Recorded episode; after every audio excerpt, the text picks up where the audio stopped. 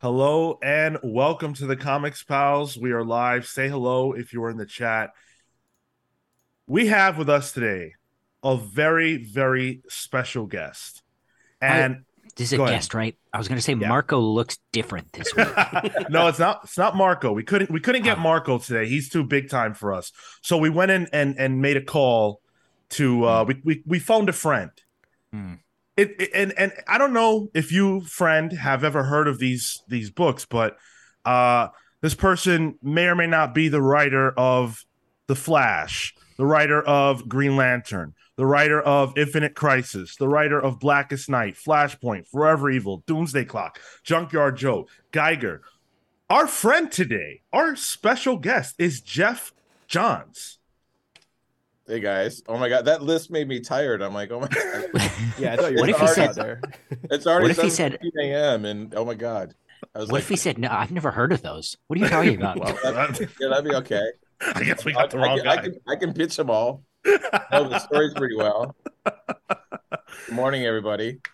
So uh unfortunately we did we did uh force Geoff to roll out of bed uh quite early for this. So a huge thank you uh for agreeing to do this and for coming on.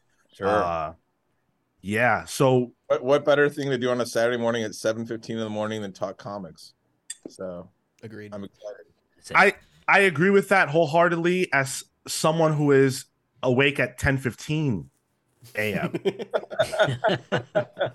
I actually Uh, get up early. I actually get up early. I'm up at like six six thirty a.m. every day, so it's not a you know That's- not easy. But I am going to drink Coca Cola to to keep me uh Mhm. keep me awake. Hey. It's funny. That's when wha- that's when Sean goes to bed. Actually, so it's- yeah. so yeah.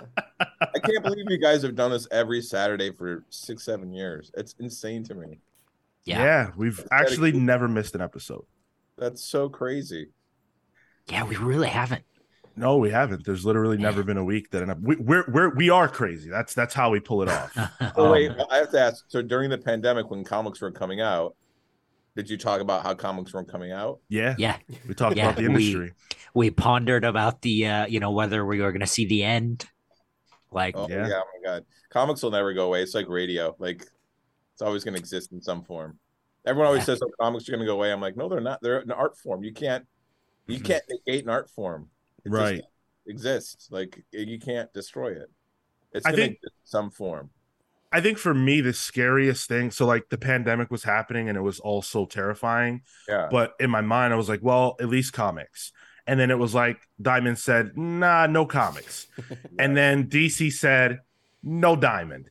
And that I was like, oh my god, no, is this the are these the end times? Um, but it actually has all worked out brilliantly for for everybody, and it's been great. Comics feel like they're flourishing. Yeah, yeah. Thankfully, I I- know that like every when I was growing up, they were out. They were out Thursdays initially when I was a kid, and then they moved up to Wednesdays, which is like awesome, like a, a, a day Mm. earlier, amazing. But it Yeah. was no matter how bad the week was at school, and there were some bad weeks. I always knew com like we had comic book day. It got me through every, anything I anything I had to deal with in my life. Why I love comics so much, I always had that that Thursday and then Wednesdays that comic books were going to come out. So I I totally understand that. It's for me it was a, a a constant, and I still love them so much. It was a constant kind of thing to look forward to, and and having something to look forward to in life is key to happiness. Like it's just key to mental health. It's key to everything. And comics for me were a big part of that. that's what I'm missing. Yeah. Knew it. Knew there I was gotta say, w- once DC moved to like Tuesday releases, I was like, oh, an extra day of more comics. Great. Yeah, yeah, Yeah. yeah. Tuesday, Tuesday screws me up still. I'm like, wait, Yeah. are they out, like, should I go now or wait till Wednesday? Are they gonna be like, what do I do? Yeah, we stream Tuesday- every Thursday too for the when we talk about the new comics every week. So Mm. uh, having that extra day to read, I I super appreciate it. That's good. So go ahead, Gil. Geoff, sorry, can I ask you a quick question? I don't want to date you, but did you were you of the era pre comic book shops? Like, did you get your stuff from like Uh, newsstands? The first comics I ever bought, because I'm old, I'm old. I bought my first comic book on a camping trip in Michigan. It was Batman the Outsiders 13 off a rack. I'll never Yeah. forget that. And uh, at some like like weird general store in the woods. like, and, and- but I remember Batman, and then I and then I started buying comics at like it was called it was like a hall like Hallman's. I think it was like a drugstore after school. And I but I think comic shops did exist. I just didn't know there weren't any by me. So uh, we would just go there for probably the first like that was like 1984. It was old, a long time ago now. Like 84. The first probably year I bought comics, I didn't go to a comic book store, and then then there was we found one by me. Hmm. That's when we had to use the yellow pages, right? Oh my Yeah, goodness. yeah, of course. You do you let your remember fingers do the walking. Yeah, right, exactly. Nobody knows what that means anymore, but No. so we have a million questions for Geoff Johns. We are going to dive into everything that we have the time for until Geoff just gets up and says, "You know what? I'm done with you guys. No more questions, please." Um, we're going to take full advantage of all the time that we have. Uh, but before we get into the interview, I do want to let you guys know where you can find us all over the internet. Of course, we are the Comics Pals. You type that into the Google machine, we'll come up. If you want to watch this show live, twitch.tv slash the comics pals. Every single Saturday at 10 15 a.m., we talk about the happenings in the comics industry, the movies, the television shows, everything, comic book characters. We're all about it. Thursdays for Pals Pulls, Thursdays at 6 p.m. Eastern. That's our show where we review comics Marvel, DC, Image, Junkyard Joe, anything that comes out. If we're into it and you guys are into it, we're talking about it every single Thursday. Patreon.com slash the comics pals, where for as little as $3 a month, you can support your boys and you get access to some pretty exclusive and cool content from us. Uh, YouTube.com slash the comics pals. Subscribe for free, like the video, share it with your friends. All that's free to do and helps us out a lot more than it costs you. Okay, That's enough about quickest us. You've ever done that, Sean? that was really, yeah, that was really good. That was very very good. Thank you. Uh, I seven years. Uh, I've been doing it. uh, so I, I do want to say also Junkyard Joe, which is um, the newest book that we're getting out of the. Are you calling it the Geiger verse, the unnamed verse? What are you kind of internally calling it? We we call the characters the unnamed, but Geigerverse seems to like be super easy to say, and we say it all the time. So whatever, whatever, whatever rolls off the tongue. Okay, fair enough. Um, so Junkyard Joe is going to be dropping on October 5th. The, the- we're getting the first issue. So that's that's this uh this Wednesday. So you can go out and and grab that uh this week. Um we actually had the opportunity to read the first 3 issues of Junkyard Joe. And uh we're going to talk about our thoughts. We were able to put out a spoiler-free review a few weeks ago and uh needless to say without spoilers uh it, it, it's phenomenal. Um when you go to the shop to pick up your copy of Junkyard Joe, consider picking up the special black and white edition. Uh, because that edition, the the proceeds of that, and uh, correct me if I'm wrong, Geoff, but every dollar and cent. Uh, Yeah, every, gonna- do- yeah, every dollar and cent, and and also Mad Ghost, my company is going to donate another two dollars per issue that's bought. So that essentially, all the the cover price will go to these two awesome organizations, these two great charities. So we have the National Coalition for Homeless Veterans in the U.S. and Veterans Aid in the UK. Yeah. Um, two great causes that need support. Um, and and thank you for doing that. That's that's an incredible thing. It, Hmm. It's it's it came it came really out of the story. Is the story is really about this? You know, it starts in Vietnam, Vietnam with these soldiers that come across this bizarre robotic soldier, as crazy as it sounds, and then ultimately, but issue two, as you guys have read, it it's the rest of the story takes place today, and it's really about finding a place in the world after war, and so thematically, it connect, connected to this these stories and we all have you can see in issue one we all have veterans in our families and so it just Mm. it was like let's do something else besides tell their story like let's actually get tangible money to people who need it and try and help them and, and have fun and do entertainment but also you know give give back in what a way we could but it all is tied to the to what the book's about Right. Yeah, absolutely. And and that first issue uh, after after reading through the first issue and uh seeing some of the brutality of the war the way you and I mean and oh my goodness, Gary very Frank. frank oh Oh my Ooh. god. Come on. genius Wow. he's a genius Phenomenal. Um Brad Anderson, just everybody. You Oh, guys I are- know, Brad, Rob, eh, like Yes. everybody, everybody brought their I got the copies here. This is a really cool uh, cover, actually. But everybody Mm. brought their A game uh, to this um, to this book. But Gary, Brad, and Rob, I've worked with them, and Brian Cunningham, our editor, I've worked with them forever, and they this is the best work I've seen them do. And, and I did want to say thank you to Brian uh, Cunningham, by the way, for setting this all up and reaching out to us. Um, Give him a raise if you can. I will. Brian's I've known him for forever. He's an awesome guy, cares about comics. Really big fan of yours too, and and um, Wow. uh, really cool to. I, I just love working with him. It's it's a pleasure to always work with Brian. Really the nicest guys in comics. That's beautiful. It's good to have him, you know, in house. Yeah. Um, seeing the the brutality of of the war and what these characters go through, um, and it felt like we were in their we were in the moment with them. We're in the moment with them as they're kind of having conversations about what they miss from the world outside of war, uh, and seeing, unfortunately, you know, not all of them make it.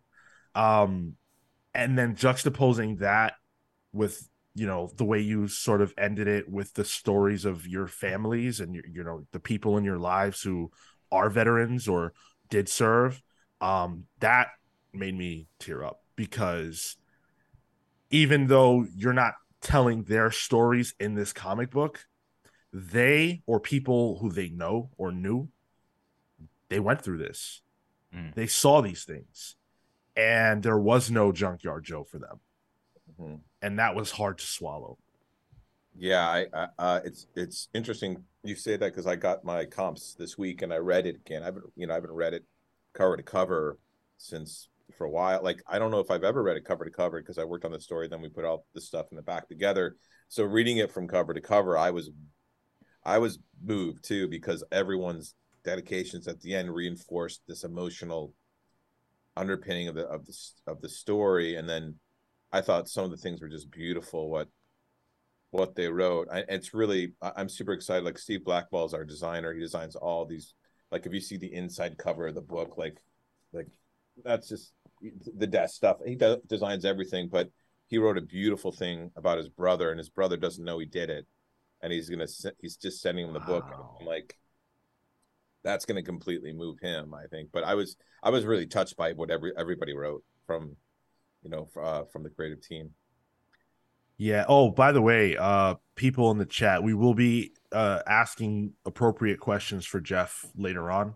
Um, so hang tight on those. Uh, we have stuff we want to get to, and then we will absolutely get to your questions. Uh, so I wanted to ask you, um, what about why why was it Geiger? Because you've kind of you've stayed in the DC, um, you know, Stable. bubble, yeah, the stable for pretty much your whole career. You had some time at Marvel and did you know a couple Sure, things like Gary. that. Yeah, I met Gary at Marvel. Yeah, Reis at Marvel. I met two of my biggest collaborators right at Marvel. Yeah, yeah, yeah. on Great. Avengers and and, and Avengers. Vision, right? yeah, yeah, Avengers and Vision. Yeah. Yeah. Um. What? would why was this the idea? I'm sure you've had a million, you know, ideas for something creator owned over the years. Why was this what sort of pulled you out of that and into this space at Image? Well, after Doomsday Clock, like Gary and I have worked together on Avengers, Superman, Legion of Superheroes, um, Batman, Shazam, and then Doomsday Clock, which was like everybody.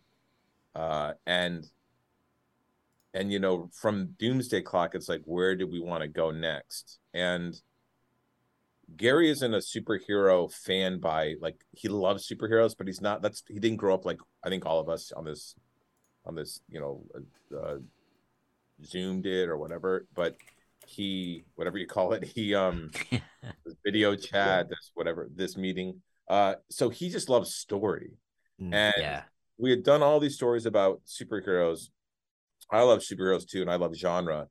You know, I don't just love superheroes. I actually love a a lot of my favorite comic books are genre like 100 bullets because I I just don't do that, but it's one of my favorite books ever. Um and so we wanted to do something creator own like what was the next thing and we and I, I wanted to do something genre but not superhero.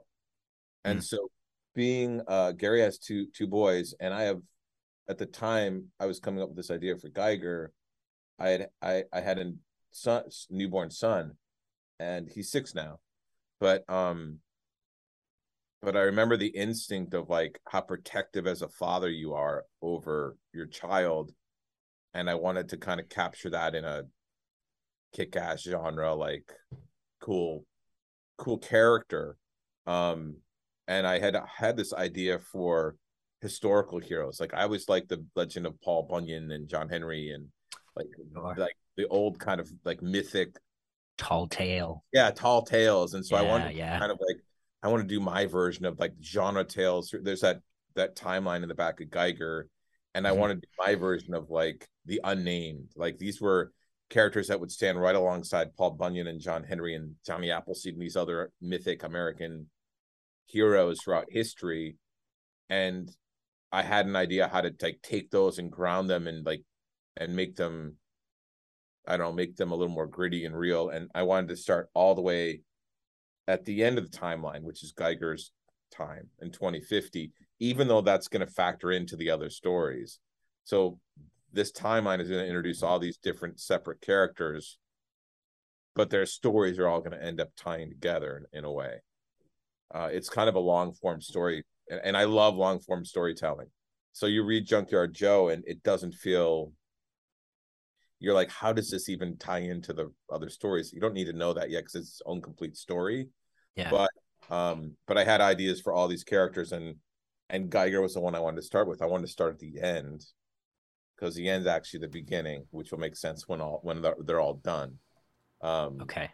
but it's like a it's a long form storytelling to build out this world of the unnamed and and Geiger just it felt like the most visceral piece um and rather than start at the the middle or this it, it makes sense for for what we're doing when we talk about the unknown war that triggers off Geiger's whole existence that that's kind of key to all of this everything that we're doing from Junkyard Joe to Red Coat to the other the other characters that we'll be um introducing.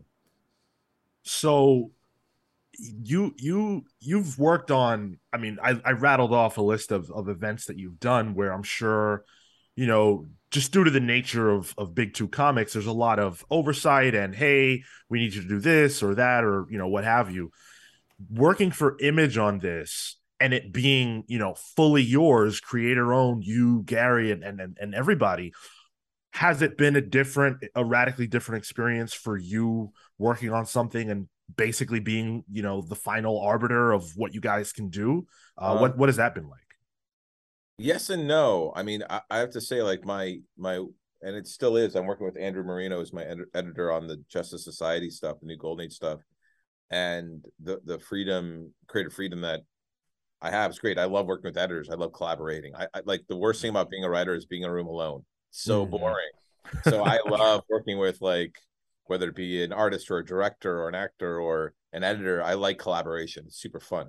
Um so it's different in the sense that the thing i do like is that gary and i can just to be super honest is like we can work enough ahead and then tell image when the book comes out so we're never shipping Mm. late right like Mm. that's that's probably the thing that um the control that we have on that with doomsday clock we 100% would have been late anyway but originally we were scheduled to start that book it was going to come out like six months after it launched so we lost so much time because they wanted the book to come out in the fiscal year it it it you know it, it kind of it was hard to kind of try and we could never catch up. Because suddenly like we're like oh it moved up six months the, the release and so gary and i were constantly you know Oh. constantly like trying to meet these dates and that book was it's 30 pages an issue it's dense issues and again we would have been late anyway but not as late as it, the book ended up being. Um so the the scheduling is great um and uh and that's that's cool the freedom's great but i i i never really felt there's always things in the dc universe working at that like oh you can't touch this character that character's going through this or you can't do that. But but I, when you work in there, it never bothered me because it was just it's it's the universe you worked in, so eh, I mm-hmm. never felt like constrained by it. I never felt, oh my god, I can't bring Blue Devil in because they're doing something with them over here. Yeah. You know, I, uh, I I never, it just never really. There was times I'm sure I was frustrated over the years that I couldn't do something or they wouldn't let me do something to a character but i, I don't they they weren't they weren't kind of potent or powerful enough for me to even remember a specific example Mm. uh, Okay. so I, I feel like the freedom, the freedom at DC, and it might have been partly because I work on such like D-listers. like they don't care. Like when I'm like, hey, I want to use like, you know, can I use uh uh I don't know, booster gold? Like when I was like, I want to do booster gold, they're like, good, please. Nobody else is gonna do booster gold. So uh that or Aquaman even back then or Shazam, like I got like most of the time I always gravitated towards characters that were in the back of the closet um Mhm. and forgotten under a box just because I I always I just have more fun with unlocking you know unlocking kind of forgotten heroes or inventing Yeah. brand new ones alongside them. Uh, so the freedom, the, the working at Image and working at, I love working at Image. I love Eric Stephenson and, and the team.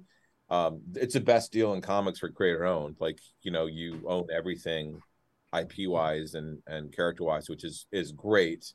Um, it is like, but again, like the I, I, there's characters that I created for DC that I, I look at and I'm like, I wish they do this with them or that with them, but the most important one stargirl to me for personal reasons and Yeah. and they've always been so respectful of that character that i i've got i really have no complaints so working at image there's a lot of pluses and benefits um to it uh but um but we we've had you know it feel and because i'm working with the same team it feels pretty seamless to be honest Mm. like the experiences are are you know are great.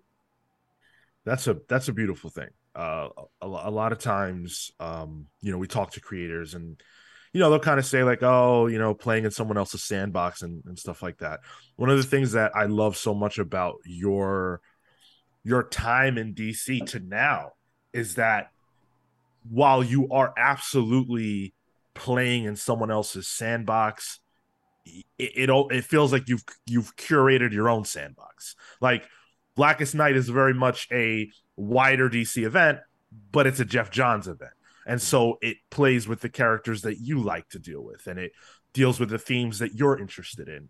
And so you know it it, it feels more personal in that way because i could you, the reader can tell like it's your story Well, I, I, mean, like in Blackest Night, um, that was the whole Green Lantern run was a very personal story about like kind of self-acknowledging emotion, you know, because I don't Right. think Mm. mm. with people, um, but on a big, cool, like you know, epic intergalactic scale because it's super fun to watch that stuff.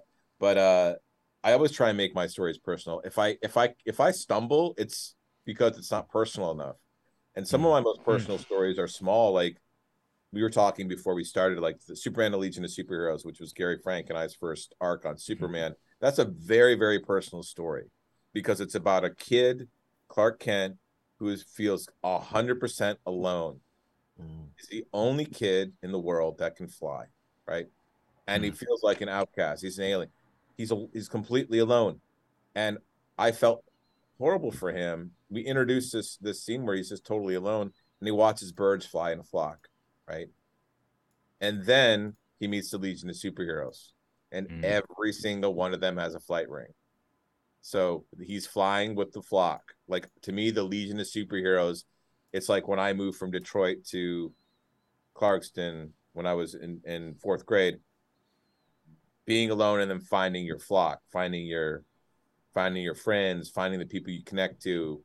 Like that's what Superman: A Legion of Superheroes was about.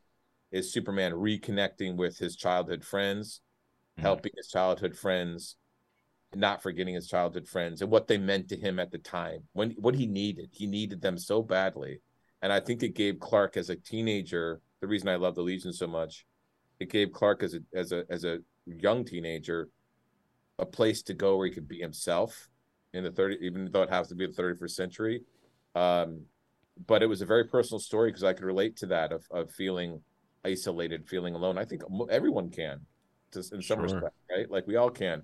So i try and have no matter what the story is it always has to come from a personal place and i try and connect it with you know whatever character i'm dealing with. Blackest night even like I, I we've all dealt with loss. I, i've Mm. loss and grief are in a lot of my stories because just the death of my sister affected me so profoundly and and I also know so many other people I've talked to over the years that have lost somebody you know um before their time or even at their time it's still hard. Um and blackest night was really about facing that facing death and and not letting death overtake life like not letting it redefine life. Um but every single story i could rip it apart and you know the ones that are like if it, it, they all came from somewhere personal that something. Even f- like flashpoint's all about grief and so is flashpoint beyond same thing. It's all about grief. How do, how do you move on how do you move beyond grief? Well i'm going to ch- I, i'm going to change the past. You can't do that right? You can't change the past. You have to kind of incorporate loss in your life. And it, once you understand that it's not going to ever go away once you kind of understand that like it, it it it can be something you can use as a, a a strength in a weird way as as as something to appreciate life more people more or do different things like it, it changes. But but it's never going to go away and you have to kind of accept that. It's really hard to get there and be like you know what? Grief and loss can be a good thing. It's really hard because you don't ever want to feel like it can. Um but but once you accept that it's just you know it can't be changed i think you can utilize it to to make things better in a weird way that makes sense It does because it's something that you know we have to face. Like as much as we might not want to, it's what's going to happen in life, and none of us are going to avoid that, right? Like our parents, you know, are all going to pass on, um, and we have to find a way to make peace with that. But whether you do or don't, it's going to happen. So you might as well make peace with it. You might as well integrate it into your life and let it, you know, let it be something that helps you live life like honor their honor their memory yeah and it's it's tough because you don't like it's super some of the stuff is super hard to talk about super Yeah. it can be difficult it can be challenging it can be you, you want to shut your brain off which is why i like telling big bombastic like superhero stories on top of all this stuff. It's way more fun to talk about that heavy stuff with the superheroes uh, on on the forefront or or just cool characters but and celebrate things too. It doesn't have to all be downer stuff and obviously you know super the superman story i mentioned with legion is not about that but um but i do think like all good stories have that universal emotional kind of vibrational frequency right that connects with everybody. Like even conceptually the the to me the jsa conceptually the reason i love them so much is that they they echo into the past into the future and and Yeah. there's something super um therapeutic and and positive about that is that like there are forces of like there is so much good in the world and that's gonna you can't erase it like it's gonna always exist Mm. um, even when we see the news today which is so uh sometimes horrific to or often horrific to watch um you know there's you, can't forget about all the good in, in the world you know. By the way so, things as simple as a kit kat bar exists. That's cool. Know, like it can be the small things it can be the big things. Like the fact that we have comics every week like celebrate the little things too. Like it's not all about the big heavy stuff. It can't be. The life is actually about the day to day um so I, I i by nature i i find the the positives and in in the day and i try and you know enjoy them. Watch there be a new uh, comicbook.com article. Geoff Johns loves Kit Kats. Like just and coke. Coca-cola. I do. I love all i love both both those quite a bit It's Pepsi and Snickers. yeah right I didn't say that. yeah right uh, w- one thing that I, like talking about this, it's, it's great because like this is a central theme of Junkyard Joe. You know that that Yeah. idea of loss, uh, which you know the the first cover, you're like, oh, it's like this is a, a cool war comic. You know, there's this robot Yeah. soldier going on. It kind of like uh, transports me to like the idea of like you know the Nam books from from Marvel, I believe, and uh, or like a like a Sergeant Oh, yeah. Rock. Um, but it's about this indestructible robot guy um, who who has to deal with war, and and it's not about you know the you know this country versus this country. It's really about the people have to have to really experience it. So like having the main character be a robot is very interesting when you're dealing with the idea of loss. Well, the kind of the, the thing with the robot is the reason that it's a robot is because robots you, you, as Gary and I talk a lot about it, it he's emotionless, Mhm. meaning that his face doesn't change, so you can project whatever you're feeling on him. The robot is a proxy for us, right? Junkyard Joe becomes us, becomes anybody. Um, he's and and can feel whatever you feel he's feeling because you're projecting it onto him. So you're really building the story with us and um and it does represent like i think people and it's easy to see see why they would. Like most people probably assume it's just a war book. Like the first issue is like 1972 we're in vietnam. When you go to issue t- and then it's all these veteran de- dedications and talking about it. When you go to issue two it's as you guys know it's drastically different. Yep. and issue three even more so. And issue four five six all of it takes place today in this in the small town in indiana. So it's a very it's a i think it's going to be a surprising story for a lot of people you know we start with like a real kind of violent introduction into the war and then we get into this like the aftermath of it. Like what happens Yeah. after the after the bomb goes off? It's really about that. It's really about after.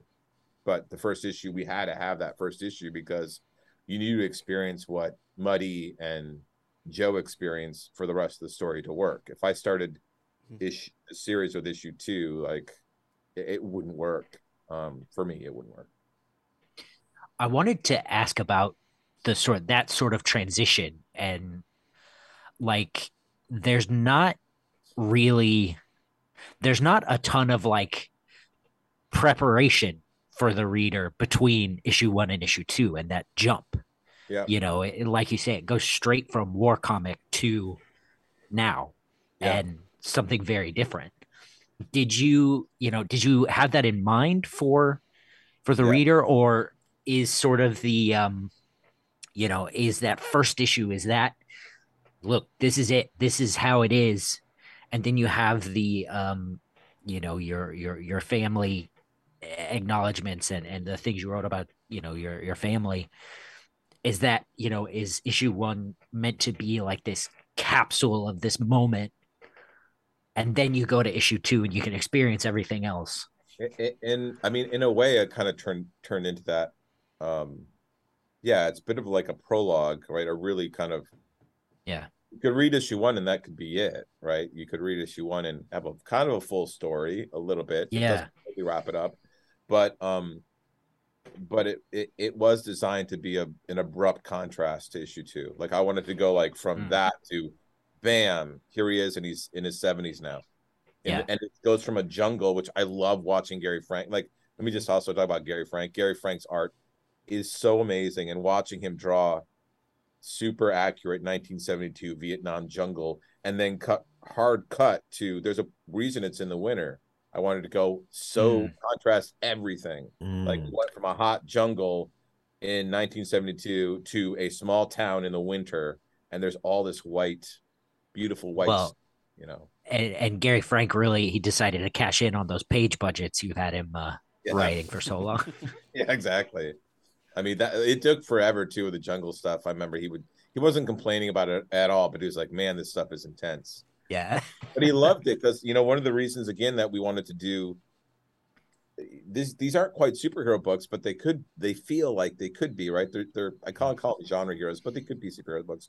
But we, we wanted after Doomsday Clock to do something very different, and so going to the jungles of Vietnam or the deserts and you know in Nevada after a nuclear holocaust, like they're they're just a vastly different environments, or the small town in Indiana with the snow. Like it's just there's not a lot of comic stories that are set, you know, set in places like this. So uh, another reason that we wanted to go off and create our own stuff was to to build new new worlds, new environments, and and and explore things we haven't explored yet.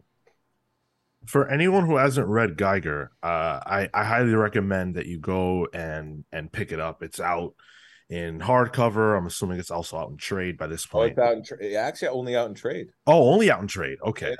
We tried to like we wanted everybody to be able to read it who wanted to read it. Um, we you know so uh, you know it's it's out in trade. It's a really cool cover. I, I've got this the single issues and uh it's it, it's it's phenomenal. And my favorite panel in all of Geiger and this is what was so exciting for me as a preface to my thoughts on Junkyard Joe, is from the fight between Joe and Geiger. Mhm. And uh whenever Geiger ends up winning that fight and we see Joe laying on the ground and the last thing that he Oh, sees, Yeah. oh my god. Yeah, yeah, I- yeah. We we set up. Yeah, it's pretty cool. and and I and I said, "Wow!" When I first read it, I said, "I want to know everything about Junkyard Joe. Like, I like who is this, right?" And then this time, the reread, I said, "Wait!" I, I just happened to look on the back of issue one, Yeah, and I said, "Holy shit!" There's a Junkyard Joe comic strip on the back of this. yeah, I didn't catch that the first time that I read through this stuff. Yeah. So that got me so excited. And then I read issue one of Junkyard Joe, and I didn't expect what it was. I didn't expect it to be what it was. But what it did was it made me fall in love even more with this character who said no words. And now I'm in this space where Junkyard Joe's my favorite character cool. of the Geiger verse already cool. Hmm. And it's and it's so exciting. Issue one is so so good. Um, if you like war comics, if you like comics that have heart, comics that are about something, comics with characters that are interesting and compelling, like it it, it it does so much, and it hit me so hard. And then issue two somehow managed to hit me just as hard, but in a completely different way.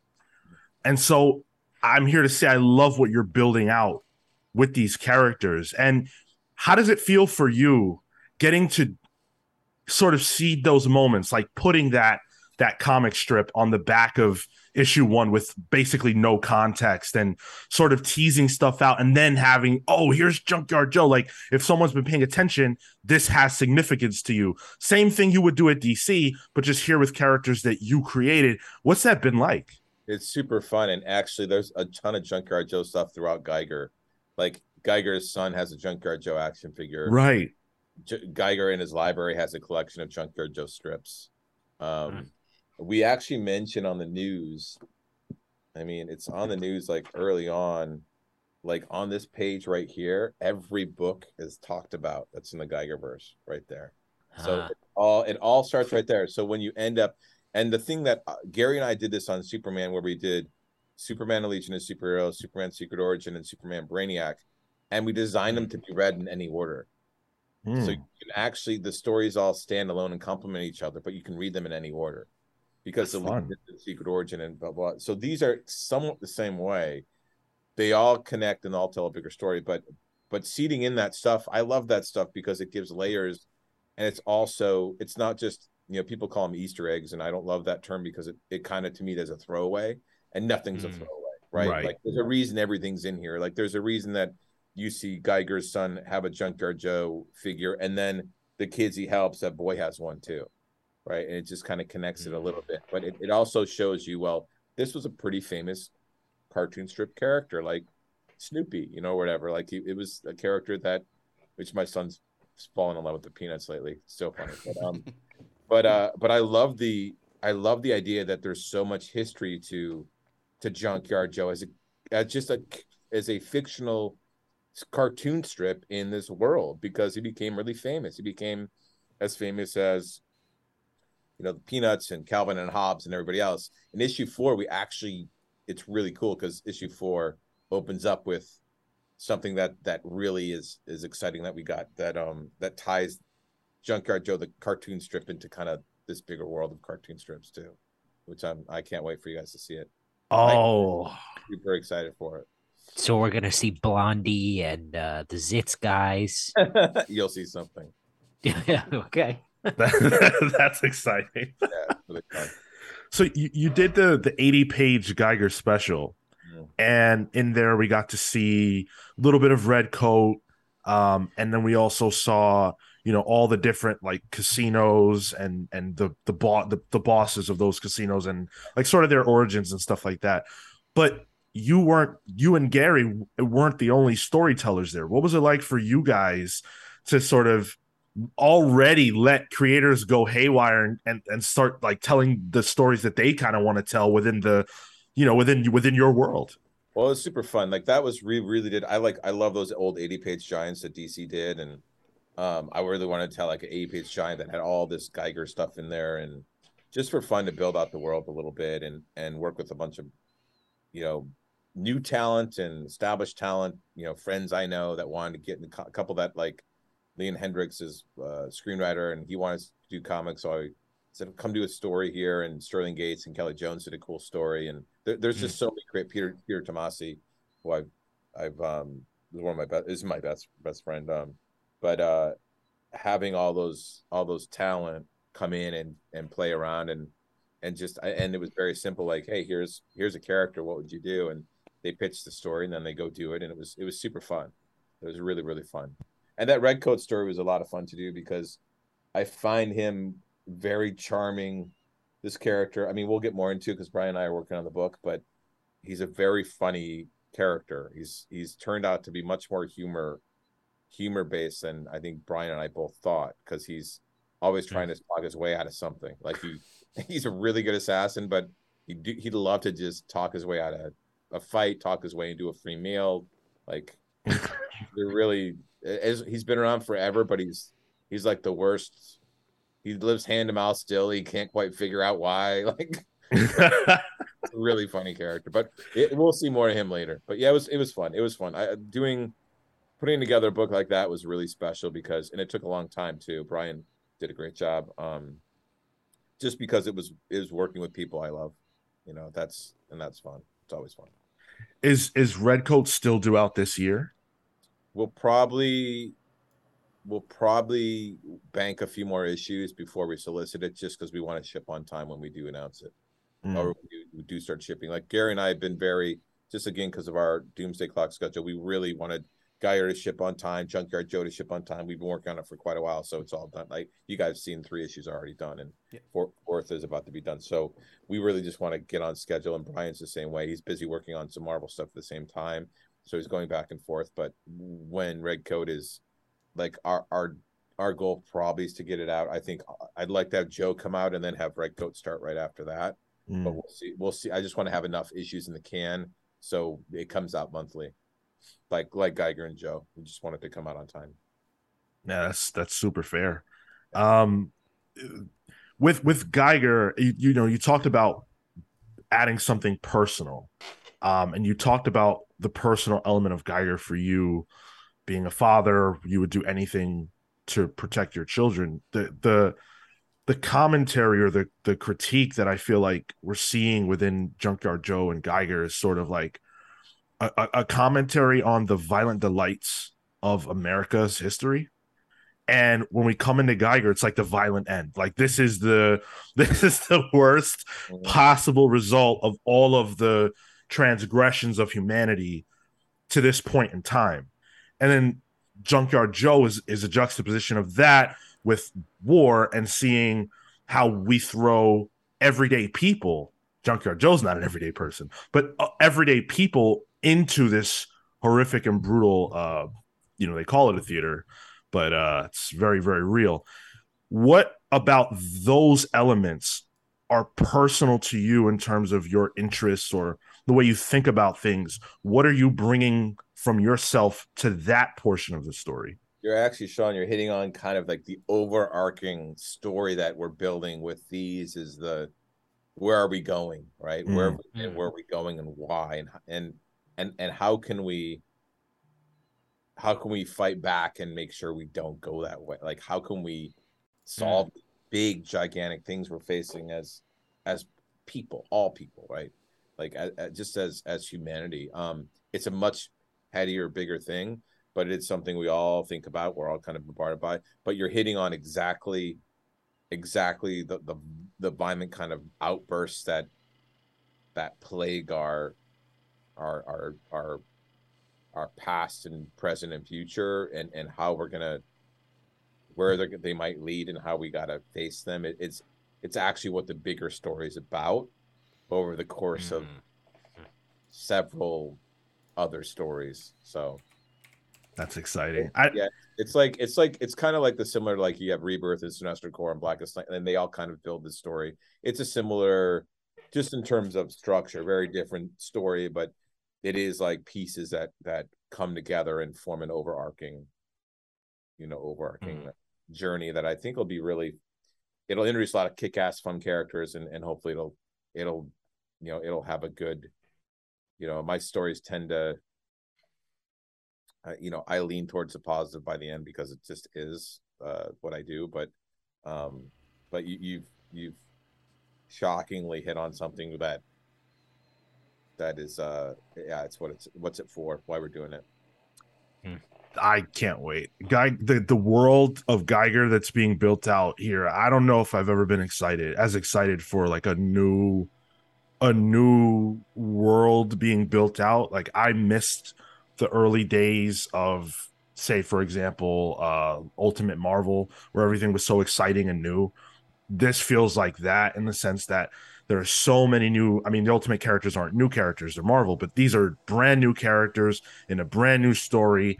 And then it's it also just happens to be one of the greatest creative teams ever assembled. So it's like you're assured quality. Like it's it's it's so exciting. Thanks. Well we're, we're that's why we're trying to do it really meticulously. Like we want every issue to feel like when you pick up junkyard joe one you're like everyone put everything they have into this book. Like this Mm. is the highest quality we could possibly make. We want this stuff to be like there's so many comics out there. We want it to stand out for for the craft you know the level of craft that we put into it and the, the care we put into it.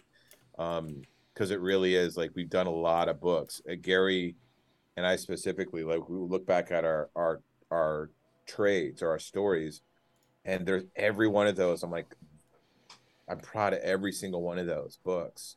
And gary and i are like we want to keep the quality and the storytelling we want to keep evolving it but still staying like to basic but you know basics of like what why we love comics great characters thrilling adventures action and stories. Like we don't want to like stray from that because that's what we love but we want to keep trying to deliver quality books like quality stories quality so at the end you know we can i want to be able to be able, able to hand someone junkyard joe. If they say what do you do? Well this is what we do. It's always got to be the newest one right? Like the Hmm. you want to be proud of, proudest of the newest one because you Hmm. want to trying to make them better and better and but at the very at the very least you know we're not we're not just phoning this in for sure. Like obviously we're you know there's there it's pretty meticulous and and we're really dedicated to it. We want to make it we want to make it great and you know hopefully it, comes out in a in a in a decent time frame for everybody but but we were trying to make the quality stand apart from the rest of the books on the stands I want to reiterate that uh, Junkyard Joe number one does drop this Wednesday, October 5th. So if you are uh, going to be heading to your comic shop, pick that up. Pick up the the black and white edition. Pick up both. Pick up the pick up your favorite cover and grab the black and white edition. All the proceeds from the black and white go directly to uh, two different charities: the National Coalition for Homeless Veterans in the United States and Veterans Aid in the UK. So a good cause and good and good comics. You can't really go wrong with that. Can we talk DC a little bit? let's do it of course i love talking dc my, my passion that that and that and he-man was what I- I When- Oh, interesting. Where's Yeah, the I- He-Man comic? Oh my god! Well, I I uh I created a He-Man figure. Mattel asked me like years ago, um, called Sir Laserlot. Uh, I was like, why don't they have a knight? They need a knight. Um, I, I grew up. I grew up uh like that cartoon was out when I was growing up, and I, all the characters were so cool looking. Yeah. Trap More of a- Trap Score, and Man-E-Faces, all those char- weird weird characters. You more of a Mossman or a Beastman kind of guy? You know what? My brother had both. We always commented like we were like, what a ripoff, like they're the same, right? The same like mold. But Mossman had the had that. What do you call it? There's a there's a term for that soft like velvet stuff people Flo- put on. flocking. Oh, yeah, Flocking? yeah. Flocking, Yeah, flocking, yeah. Which is such a weird word to me. But um, yeah, uh, I I- think probably Beastman, but Mossman. I remember when my brother got him, he was so rare. You know, it's hard to find Mossman. I always But I liked, uh, but like what other toy line got away with like just reusing like reusing the exact same like exact same kind of character and just covering them in green mo- and people were like cool like I don't know if there's another toy line that ever did that. Is there? I think funk. I have a flocked uh, Funko Swamp Thing that I'm pretty sure they did a normal Swamp Yeah. Thing too. Yeah. But I well, guess that's like a just version of the specifically. same Yeah, character. true. But that's Yeah. that's a version of the same character. This was actually they're trying to pass off a, a, a green beast man as a flocked green beast man as a brand new character. you know, like that was pretty hardcore. and it worked, I guess. It worked. did, yeah. It worked. I think like the red and pink Power Rangers oh yeah, yeah, you're right. Yes, yeah, they Hmm. probably, You know, that's probably yeah, back when they're all, they were all insanely muscled. yeah, yeah. They and I guess He Man they reused a lot of. I think like Merman and Zodac had the same arms, and like Zodac had thin arms, and I was like, why is his arm? Why are his arms thin? Like Merman. Do you have? Do you probably have one of the greatest toy collections ever? Is that is that accurate? Uh, no, I, I mean, I've given away so many toys over the years, whether it's like at signings, I just gave a ton away at a signing, or um, or just to like Goodwill, or Mm. you know, I, or or just kids. co- Like there was a kid that came over, I don't know, some point, and I literally was like, "Here's three boxes of Mattel DC characters," because just I had them. But I've got like this the toy collection I have. Like I have most most of the DCU animated. I really like those characters. Like Oh, those yeah. characters. And Yeah. I've got um a giant He-Man collection. Uh and um some old Star Wars, but but not not much not much new stuff. I have I have a collection. My comic collection is much more impressive than my toy. Oh, I I Come on. bet. I- For like for like trick or treaters, are you just giving away boxes of toys and comics? Yeah, I, I, Like, by the way, like I had Sterling, uh, you know, uh, Sterling Gates, a good friend of mine and a and a writer. Like I, I, he came over. I was like, pick whatever you want. He took a bunch of stuff. Like, Jeez. Uh, not not to uh, d- uh, flex too hard and drop a name, but uh, at, at my old university, the University of Dundee, uh, Grant Morrison used to just send us his um, There, his there. comps. there, there, there. sorry, Grant send us their uh, comps. So we just our comic library was all Grant Morrison throwaways, basically. Grant's the best. My favorite comic book writer. that. Yeah. Yeah, my favorite comic book writer by far, Grant Morrison. I met Grant once, and they it was at New York Comic Con, and I had been waiting for that moment ever since I read their run on Batman. Like the very first issue I read, I was like, "Oh my god, I can't! This is a revelation." And I went up to them with a friend of mine, and I was shaking. I was so excited, and I said to them, like, I just wanted to say, like, thank you for all the work that you you've done in comics, and particularly with Batman. You you know you you saved my life. It came it came it came out at a time when I really needed it, and like you saved my life. And like I said, hey, how are you? Grant goes, I know. and I said, I didn't say it. I was just shocked. And and then they, uh, Grant said, you know, I I I think that there's a thing that happens when you tell a story where it's almost like you're reaching out. And when it hits and it connects, that's us sort of reaching each other. And it happens across the world. So when I was doing that, I knew that it would it would be impactful for people or why do it? Yes. And I cried, uh, Jeff. I I cried because it was just so it just hit me so hard. Like, It- oh my god. It, it's exactly it's exactly what what you you want to do through comics when you're writing them because comics are like this comics are this. Right. such a personal experience for a comic book. You read it at your own pace. It's the only thing right movies and tv shows just they have their pacing. Comics you read at your slow fast you take it in how you take it in. They're so personal but they and i think they're written by like a lot of people like me and and and Kale. I don't know, you know, how you got into them, but like it was it was a it was initially you, an escape. Well, it was initially an escape, right? It was initially like yeah, yeah. an escape and, and a way to connect, and then it became came, became my connective point to my friends, and ul- ultimately, it, there's something special about the connection with comic books. Like, what other what other passion do you have where people pay pilgrimage to it and go like in pop culture and go to like conventions and and and talk and meet Yeah. people but to me comics were all have always been me writing and trying to connect with people um there was a at San Diego once, similar to your experience with Grant. Um, this this guy came up after I think Green Lantern panel I had Green Lantern Rebirth, and he said a similar thing. He said it got him through a really dark time, Rebirth, to, to overcome his fears and blah blah blah, and and he found hope, and he was really moved by it, and I was moved by it, and his name was um, I said, "What's your name?" He said, "Brody Walker," and so I actually I actually named Saint Walker after Saint Brody Walker after him because That's he incredible. hope to me. So that's where Saint Walker's name came from. Um, Wow.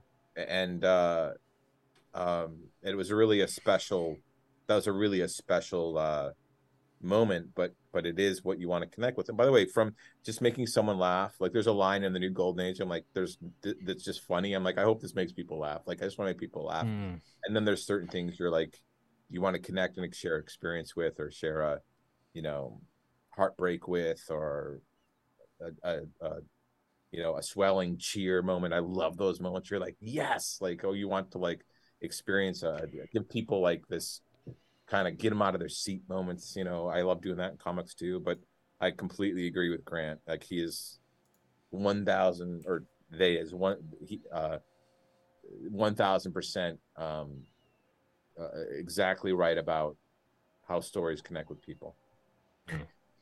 Yeah, uh, I'll, I'll I'll never I'll never forget that interaction just because it was just like, oh my god, my idol.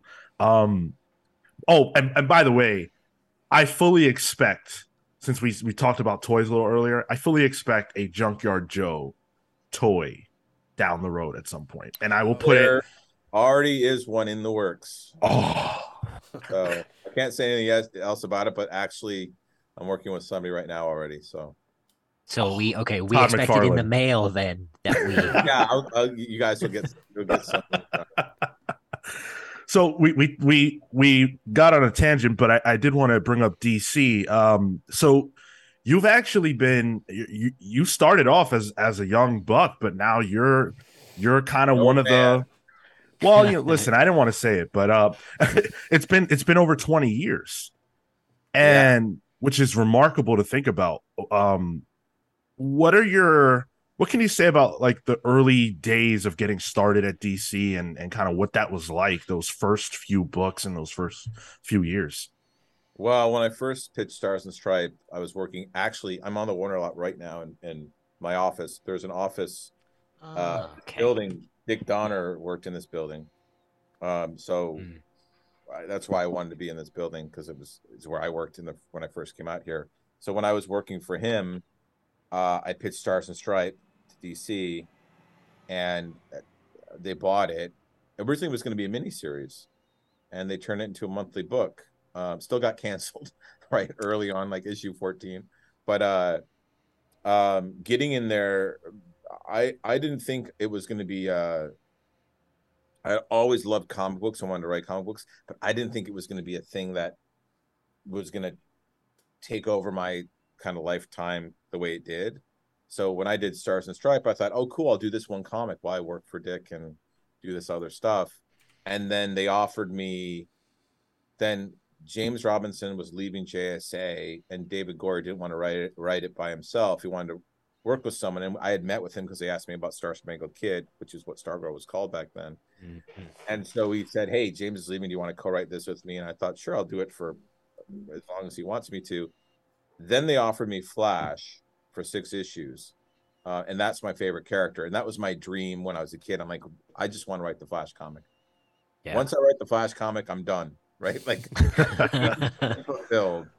And so, uh, I like that's kind of the first and then flash became a monthly gig and that was right after mark waid left and i don't think anyone else wanted to kind of follow mark um and mark mark waid another brilliant writer Mm. uh, Yeah. I, one of my favorites in the business and a great guy too um but ultimately uh something happened where the person that was going to take over flash didn't so they asked me to stay on that's when scott kolins came on and suddenly i was writing these books Star- stargirl got canceled or Stars and Stripe got canceled, but I was doing JSA, The Flash. I wrote a Beast Boy miniseries, and then also um, a couple other things for DC. And then uh, somewhere around there, Hawkman started. The Marvel offered me the like I did the Thing miniseries and the Avengers, and suddenly I was writing all these comics, and it was taking up more time than like my day job. And Dick Mm. was like, "Oh, we're gonna push this movie. I'm not gonna direct this movie for a year." And I was like, "I love Dick, but I, I was like, I don't want to like get his car washed and order, you know, LL Bean for a year." Um, so because that's what you do as a personal assistant when you're not you're not shooting, and Mm. uh, and ultimately I had so much work to do that after I'd worked for Dick for about four and a half five years, and uh, I said I'm going to go be a full time writer because it was I was starting to now do more writing work at night and on the weekends that I could handle because it was so much, um, and I work a lot because I love work, but this was just too much. So it, getting into comics was uh, the kind of explosion of work that happened when I initially got in was I was really really lucky, very very very very fortunate. and you connected with audiences. I mean, it's one of the, I, and I think this is fair to say, one of the hottest starts um, in in comics to where you kind of went from, you know, Stars and Stripe, and then you know this Flash run that everybody loves, this JSA run that everybody loves, and then you know into sort of getting the getting the hot tag and and and doing events you know green lantern and and infinite crisis and all this stuff and it must have been so exciting for you to you know to have been that kid that was you know reading flash and everything else and being so excited and loving these characters to then being the person who's dictating sort of where the entire multiverse is going at dc Yeah. driving the ship so to speak it, it, it, it was a really fun time. I mean, Greg Rucka, one of my favorite writers too. Um, really great writer. Uh, he was so inspiring when he did his detective run. It was so good uh, with Sean. Um, but uh, it was a great time because there were so many great people there, like great creatives coming up. I was really fortunate to be working alongside people like Greg and Ju- Judd and Ed and Jeph Loeb was at, Mar- at DC at the time. Mhm. before he went to Marvel.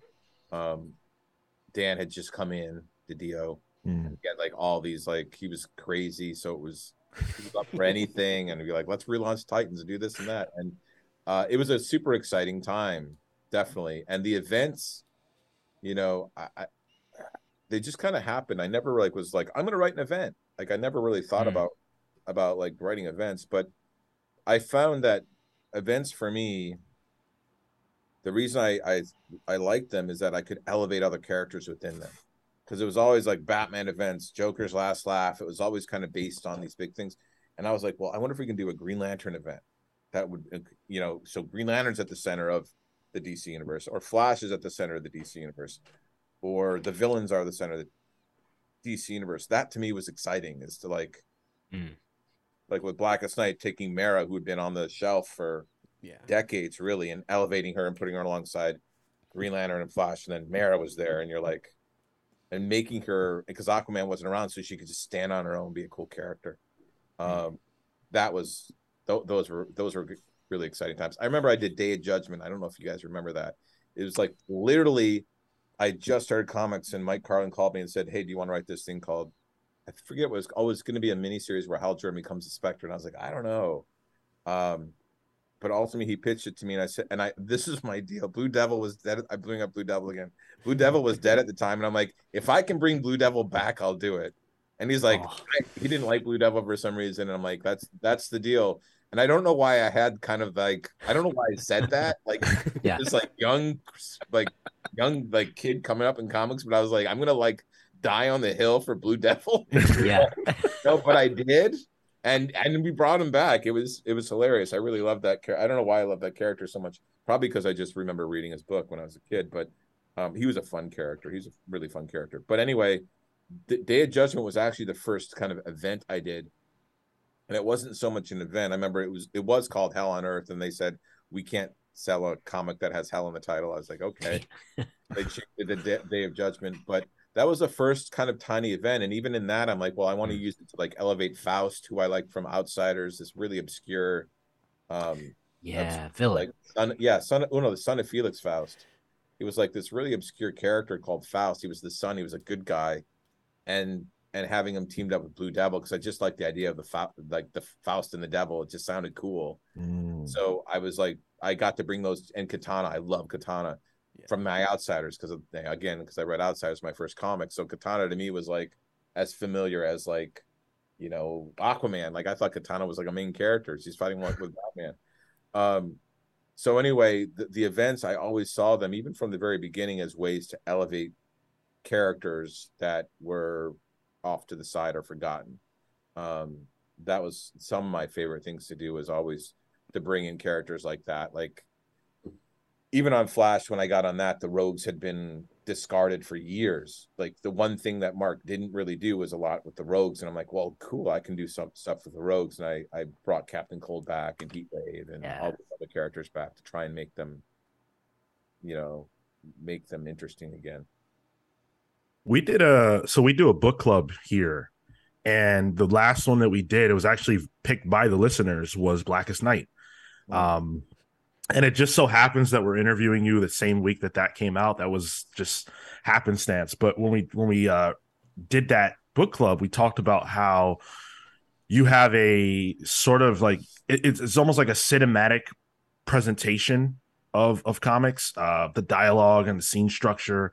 Um it, it it feels big you know it feels big it feels cinematic. And uh i i was wondering if that's if you attribute that in any way to sitting under the tree of richard donner and you know if that if if if there are lessons that you learned from working with him um that you have translated into your comic work Yeah, I mean, a lot of this definitely, definitely this like kind of being trying to be more cinematic, and by that, it's just like letting things breathe. yes Mm. Tried to do that on the Stargirl TV show too. Is like just let let things breathe a little bit. Let the let let the characters live in the moment. Let let like there's as much or more to be said in silent panels as there are in mm. panels filled with a thousand balloons of dialogue.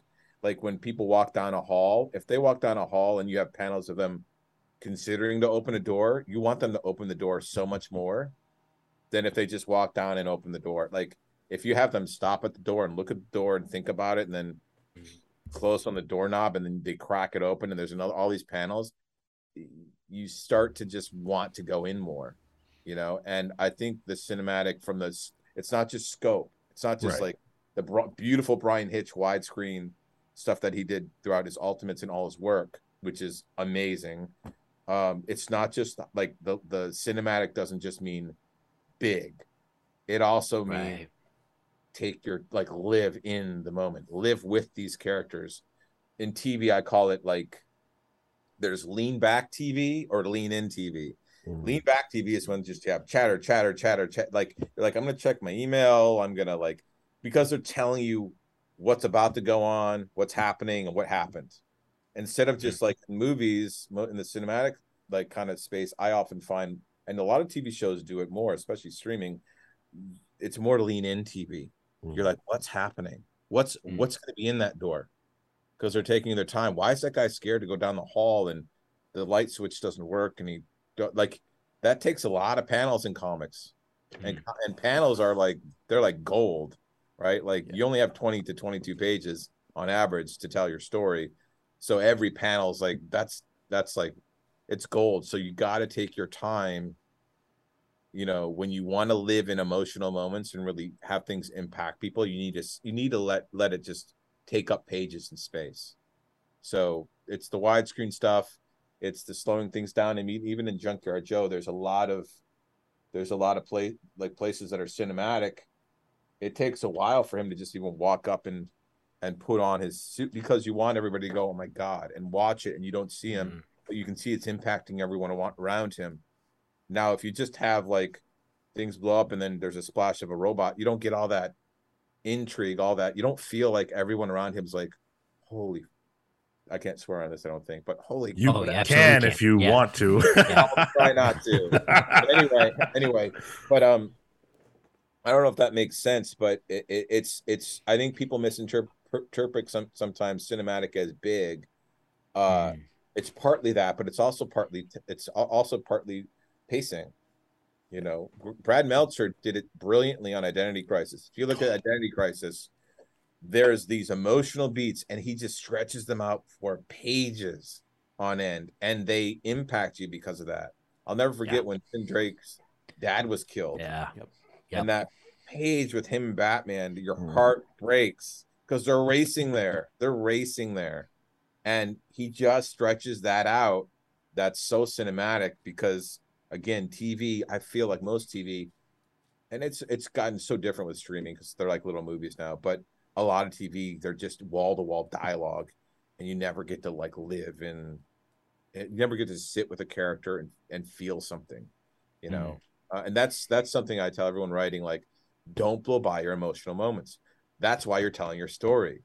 Your emotional pages should take up as much space as your action because that's where you live. That's where you're going to feel and fall in love with the characters. So Dick Donner, when he would talk about story, it's always hard, always hard. And I feel like people write from four places. You write from your brain, your heart, your muscle, which is like what's cool, you know, and Mhm. your gut, which is like your unique. That's unique to everybody.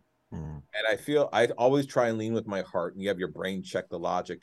But there's people who lean with their head, and it's super, it's structured really well, but you don't feel anything. Like it's Mm. really intellectual, but you just don't, you're not moved by it.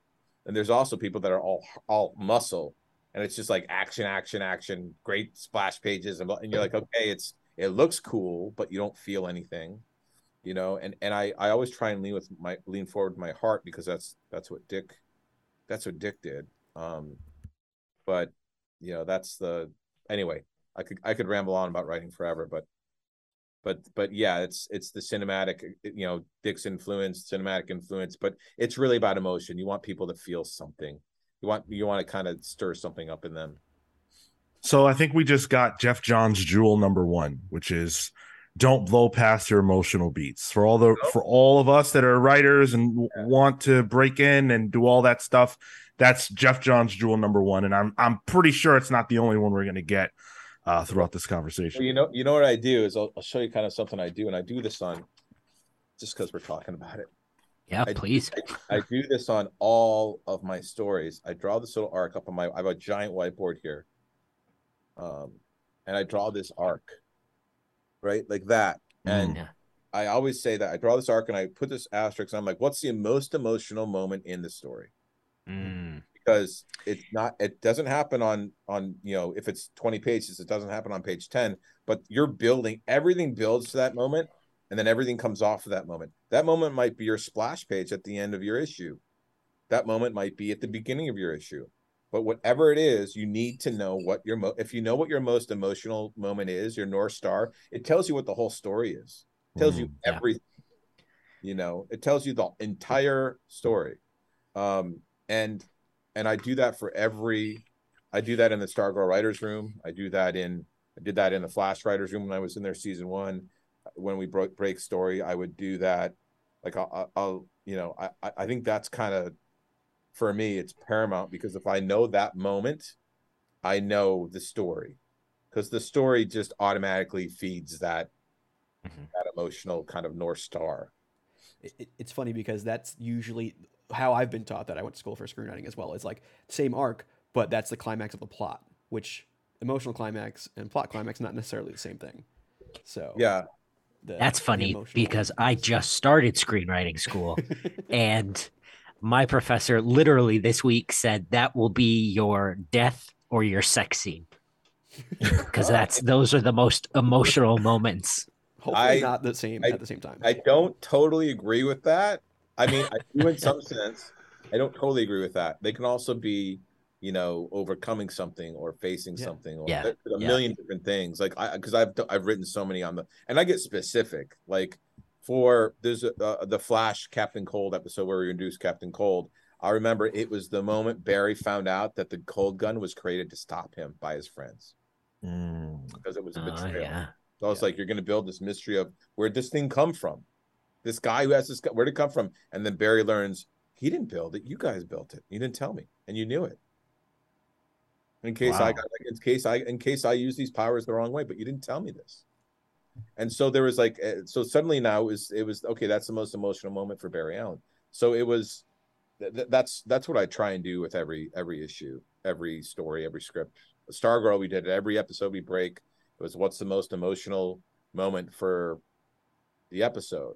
You know, it's whatever it would be. It's oh when Courtney's Courtney realizes her father is just there for the locket and leaves her sitting alone on a stoop, and she realizes you know it's the moment she knows her father doesn't love her.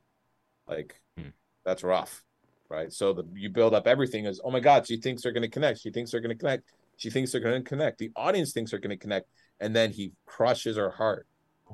Boom, that's it. And then everything coming after that is she finds support from Pat in his arms. You know, Mm. Pat, her stepfather is there for her when her real father's Yeah. not. And then Pat tracks the guy down and says, "Don't come back here." And then the guy's even a bigger asshole, and he, so Pat slugs him and knocks him on his ass. So, and then Courtney has to, Courtney has to be reminded why the staff chose her, that she is worthy of something, right? Mm. And then she does, and she can pick the staff up, and it works again because she knows she's worth something, even if her father doesn't think so. And so there, there's there's uh, the emotion of those stories, the emotion of everything, even in these bombastic, giant, gigantic events.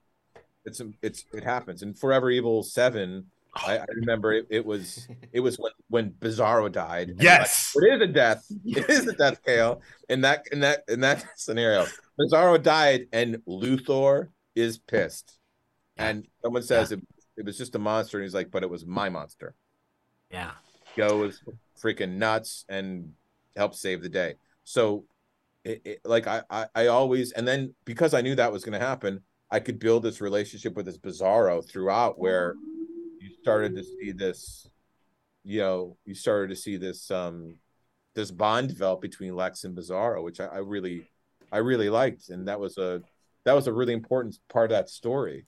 Um, anyway, again, I'm probably rambling. So I, I I'm so happy that you mentioned that exact moment from Forever Evil because Forever Evil is my favorite DC event, and I oh. reread it last night. And when I oh. got to that moment again, I was like, "Oh my god!" Like, ugh, like I just got chills because you built up this, you know, Bizarro.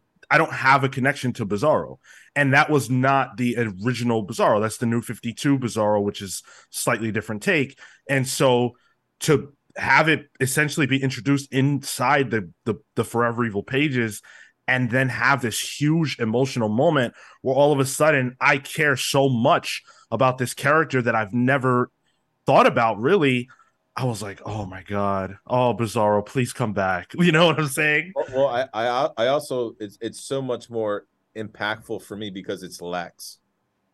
Mm. Yeah. she cares Yeah. about something. Like Yeah. I feel like if you can get Lex to care about something, you're with him as an audience member because he was the hero of Forever Evil, right right? So if you could, you know, I use that term loosely, but so that when that connected that that point happened, you were like yes, and then also like in that you emotionally you make the I, I tried to make the crime syndicate so unlikable Yeah. like so horrendous that when they were slaughtered by the Legion of the the, the Secret Society of Supervillains, of the Legion of Doom, like you were like, good, like kill them, Yeah. kill, step on Atomica, do it, please, kill them all. Can Um, I can I ask you who was because the crime syndicate for people who might not know like they're from a different earth and Yeah. they are essentially like funhouse mirror versions of the Justice League that we know and love. Yeah. Um to the point where like this version of Superman called Ultraman like he, he kryptonite he like uses it like it's not bad for him. Well, Yeah. it's bad for him but it's like he uses it as fuel to some degree. Yes. What which one of these characters from the crime syndicate was your favorite to write? Because I felt like you were having so much fun. they were all really fun because they were so twisted in Mhm. a fun way. And I was like, and I knew that I was going to kill them in very kind of tales of the crypt, like horrendous, like comeuppance ways. So I want I could make them as dark and twisted as possible. Johnny Quick was a total Yeah. blast, right? Because he was such a prick. Um, he was such a prick. Power Ring because he's such a coward was fun Oh to write. God. Like Mm. they were all they were all really fun to write. Uh, Every every single one of them. Um, they, they were all, Deathstorm. Oh, Deathstorm was hilarious. Yeah, Deathstorm was funny too. He's yeah, Deathstorm has always been funny since Blackest Night. Um, they're all really fun to write, but but I think Johnny Quick and Power Ring probably because they're they're so um heightened, you know, like Yeah. such like to have a coward, like have a real coward be there is is and, and as pathetic as he was, I thought that was really fun. You know, sometimes the characters that are the, that are the most I think like on their person their personalities like pop the most like Larfleeze. Like they're so some Mhm. characters are, are like are so compelling. They're also hard to write because they have such a specific voice in my head. Like Johnny Quick, I remember I get into his character and I have to like you have to kind of work your way in, and then once you're in, you're in. You know, Yeah. Larfleeze was the same way. I'm like, okay, if I didn't write him for a month, I'd get back on the character. I'm like, it took me like a little while to get into his head again. Mm. I remember when I wrote him in the last issue of Green Lantern, and I hadn't written him in like six months or a year, and I had it took me like a whole day for like Mm. three lines of dialogue. I'm like, oh my god, like why is this so hard? It's because I had not. It'd been like two years since I written the Larfleeze Christmas special, uh, so I I had a hard time getting in their their headspace. But, um, but yeah, they they were Syndicate was really fun. how do you how do you in those moments you know like you were just describing with larfleeze how do you find your way back in eventually you just i just eventually i i, I figure it out. Um Yeah. there have been times where i'm like i don't know if i was in at that moment. I think i was but i but Mm. i know when i am there's times where i'm like i think i am i'm not sure. But it does sometimes it takes a while. Sometimes i have to move on to something else and come back to it. Sometimes i don't do it and see it until the dialogue i see the black and white with the dialogue and i'm like nope that's not it. And i get back into it that way. Um like right now like i'm into someone's head in the new golden age and because it's from their point of view and this the one shot and, and their dialogue has kind of taken over the issue and i'm glad. Like i'm like okay cool i'm on this clip and it's it's happened it's done and now it's you know can move on to the next thing. And um uh but it is you know i, I think every writer knows you kind of know when a character takes over. There's certain Yeah. characters that i i've written where like superman's one strangely where i he says what he says. Like i i'm just Mhm. long for the ride like superman's gonna do and say whatever he says. My job is to put things in his way you know and have some fun and and like but i, I find superman to be for me the easiest character to write because i he he speaks to me on such a profound level all the time. Like doomsday clock i knew exactly what he was going to do the whole time. Yeah. Like when firestorm was like, go, like you gotta go. He's like nope. You're gonna do this. We're gonna figure it out like i'm like i i can't like i'm superman get out of there and my hands won't let me type. So. but then there are other characters there are other characters there that that you know you work on and you're like you never you don't know if you're going to get comfortable with them. It- it- power girl was one in jsa where I- i never particularly gravitated towards the character before i wrote jsa she she was fine but i never thought like oh i really i can't wait to write her. Yet when i started writing her i'm like oh my god she's a blast to write. She's like she's tough. She's got terrible luck. Like she's got you know she's got an attitude but i understand why. Like she became this great character to write to me and I, I loved her so much i ended up writing like a solo series with her in jsa classified because i'm like oh my god she became one of my favorite jsa members. I don't know how that happened. Um, same thing happened with catwoman when i wrote forever evil. I'm like oh my god catwoman's awesome. Like she Mm. is so fun to write. Um, and uh, there are other characters like the the heart the, the probably this is so weird but the scariest character the joker definitely writing batman three jokers. When i got into that script with with jason we were talking about it like when i was plotting it i was fine. But when i was scripting it the joker is so creepy and scary so irredeemable Mm. that i was like i hope he doesn't know i'm writing him like I don't want him to know I exist. Like you're almost like I'm almost afraid. It's like if there's a serial killer next door, you're like, I hope he doesn't know I live here. Like right I, I was so kind of and I knew he wasn't I knew that he was gonna just exist. And I was so kind of creeped out when I was writing him the whole time. It was really a strange I've never had that experience with any other comic book character that I've ever written, ever. To, to feel like a little Incredible. like, creeped out. Like it Yeah. was not an easy thing to write. It's like there Grant There- used to s- Grant there- used to say that the Joker could see the the strings beyond the strings. Yes, that's true. That's scary. But and, and also there were three of them, right? So I was like, Yeah. Yeah, right. yeah. which one is the worst? Though there was one that was the worst. There there was one that was the worst. Which one? Is there a is there a Oh, character one that you that wish you could have spent more time with? A character that I wish I could have spent more time with. Yeah. There are all sorts of characters out there I I love, like um, you know my, and again, some of it comes down to when I, it wasn't just because Batman and the Outsiders was the first book I ever read, but the story I read was issue 13. It was this really compelling story about Bruce. Batman was poisoned, and Alfred had to reveal his identity to the Outsiders. And they were like, it was so interesting to me, and it hit me so hard because everyone was like, that's why he's Batman. They understood that. He got he mm-hmm. watched his parents get shot in front of him. That's why he's determined to be Batman. And suddenly I was like, that is so cool because if you don't know that, you're like, who's this crazy guy in a bat suit with mu- mm-hmm. like with planes and stuff? But the outside, it changed their perspective on who he was, and they had to help him survive the night by reenacting the the death of his parents, which was traumatic for him, but it got him through the night and saved his life. I say all this because that story impacted my me here. Like I felt it, and I also was like, what a great and compelling Mike Barr wrote it. What a great and compelling idea to have the people Batman work work works so close with closely with not know who he is or why he does what he does, and then find out, and he doesn't know they found out, and then find out and have that shared that poor. I remember I think Halo says it, that poor man or something. And I was like, that's because no one ever has sympathy for Batman.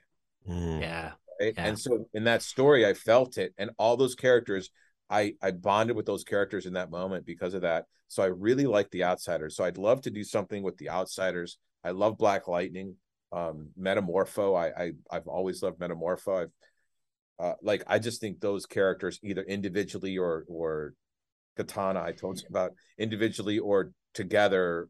Uh, there's something really special for me about them because of their relationship with Batman, their Mm. understanding of Bruce, and how each of them has their own kind of crime alley experience. If you look at who they are, like Geoforce actually lost his, like his his family was murdered, assassinated.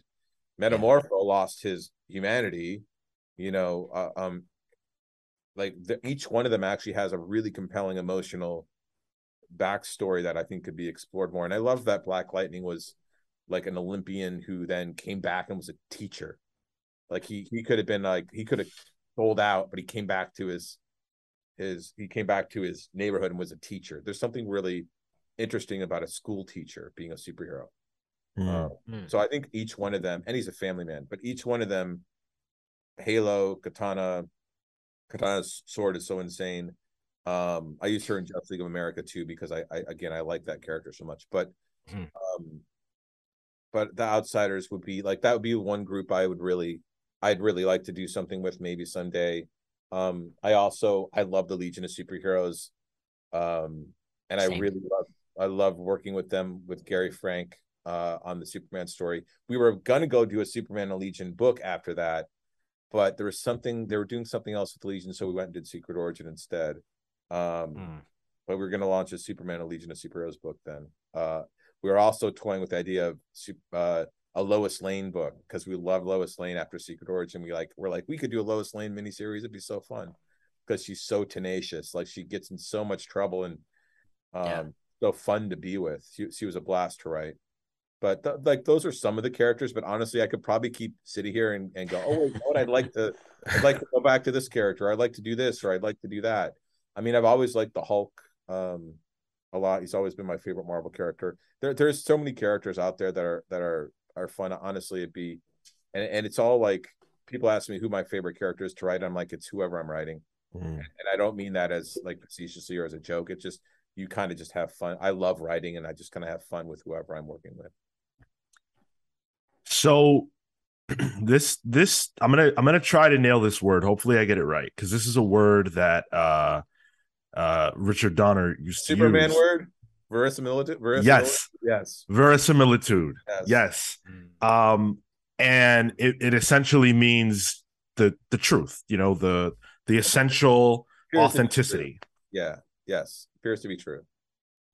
I think I was I, I was trying to to to boil down what what I think uh your your best trait is, you know, when you write these characters. And I think it's that. I was thinking about it while I was reading Blackest Night. I was thinking about it while I was reading Forever Evil. That and even right now while you were talking and you brought up Bruce and his core trauma and, and everyone kind of connecting to him through that and saying, "Oh my god, I can't believe this guy's life." Um, and what he's had to deal with. And Yeah. and I can see it in all these different characters that you've written. Is that when you approach character, when you approach story, is that your guiding light? Is that what you're what you're looking to accomplish? Is to bring that to this character or the story? Yeah, in a way, you know, Dick had that over his sign in his office right over here. He had this Curt Swan Superman. It was wood sign, and he had the word on there, and it was over his his door. And I remember I asked him, "What is that?" And he told me he hung those up all over the Superman production office, and he told everybody, "We're living in a real world." Because the first script was so campy, he said, "Everything's real. Everything feels real. People react real. They're emotional." Superman, the only thing that's not real is is is super is Superman. So he wanted to make the movie feel as emotionally grounded as possible in reality. That always stuck with me, but it is the it's the emotional truth of it, right? It's the emotional I I I always try and and you know you're like kind of a baseball player. You never bat a thousand, right? Even Babe Ruth struck out, but I'm always trying to hit that ball the right way so it's emotionally reson- resonating with people mm-hmm. that read it because you want like Aquaman for for example when I wrote that New 52 run I was like it's such a compelling character because he's of two cultures his oh look that Aquaman just popped right, right up I don't know how you guys keep doing that Flash That's Tyler in the background. Tyler, amazing. Uh, but I was working on Aquaman, and the thing I loved about him is that in on land, he's he was kind of a this is way before the movie, right? On land, he was kind of a joke, right? People just saw, oh, it's Aquaman. What can he do on land? And they didn't really treat him well in that first issue. But in the water, he was like a king, and Mm. yet he didn't feel like he was because he was of two cultures. He didn't feel like he belonged to any. And ultimately, my story that I wanted to tell was over the course of the two years I was on the book is that he learned not he he learned that actually he was the bridge between both. That was his responsibility, and he was the only one that can do it. And so he was of both worlds, and he grew to hmm. accept that. That was my that was the story I, I wanted to tell, and I really I really felt that story emotionally would resonate with a lot of people. Resonates with me. Resonates with a lot of people. Is that um, you don't feel like you're at at home. You feel like you're um, you know you're an outsider in to some respects and and those of of two worlds and coming together that just felt like a really emotional story so that does you know inspire like it's the emotional truth to who the character is you know, Right. and it's hard to it's hard to always unlo- unlock it and land it but if you do everything else falls into place. It's like, like that arc i talked about with the with the asterisks everything falls into place if you if you know the story. That's why when i plot it takes me a while to kind of figure it out but once i have that everything just it just builds itself. It's almost like a, a you can't stop the story it's just going to fill in right? If somebody's got a fear of heights of course like the story is why and how do they get over it? Like it just it starts to build itself out It- maybe it's maybe for me it's because we just read Blackest Night for for our book club. Uh, comes out uh, Tuesday, just so you know. Um, but uh, you got that that kind of core truth of the character in like quick bits. Specifically, I think like Scarecrow and and Adam. Uh, Once they get their respective rings, and I, and and reading, I'm like, how did you, you did that so simply and directly? And I was like, oh man, this is this is just good storytelling here. Like this is Scarecrow right off the bat. Um, just Adam being this being of compassion was just like, yeah, I get it. It Yeah, and I- so. I, I I feel like in that case, you know, the rings, they're not just different colors. Like, Yeah. thing that's interesting about them is the emotional content.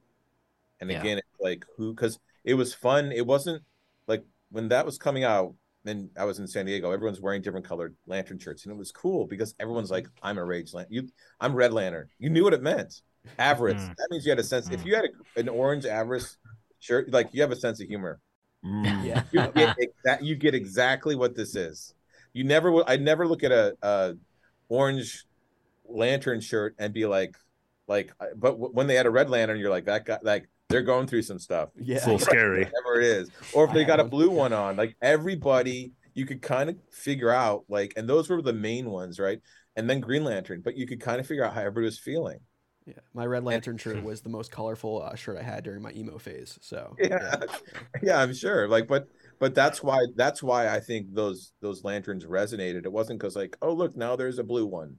It it was about the emotional content of the story and the concept.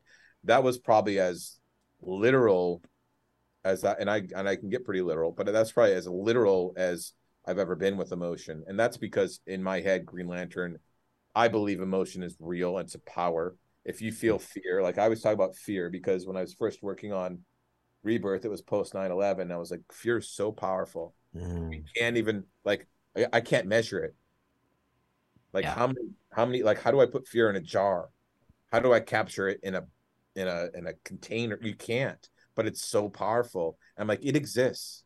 But what if you could capture it? and that's what green lantern technology is is that it takes the fear across the universe and it collects it and condenses it into this emotional energy. So like one beam of of of yellow fear from Sinestro's ring probably came from a whole world.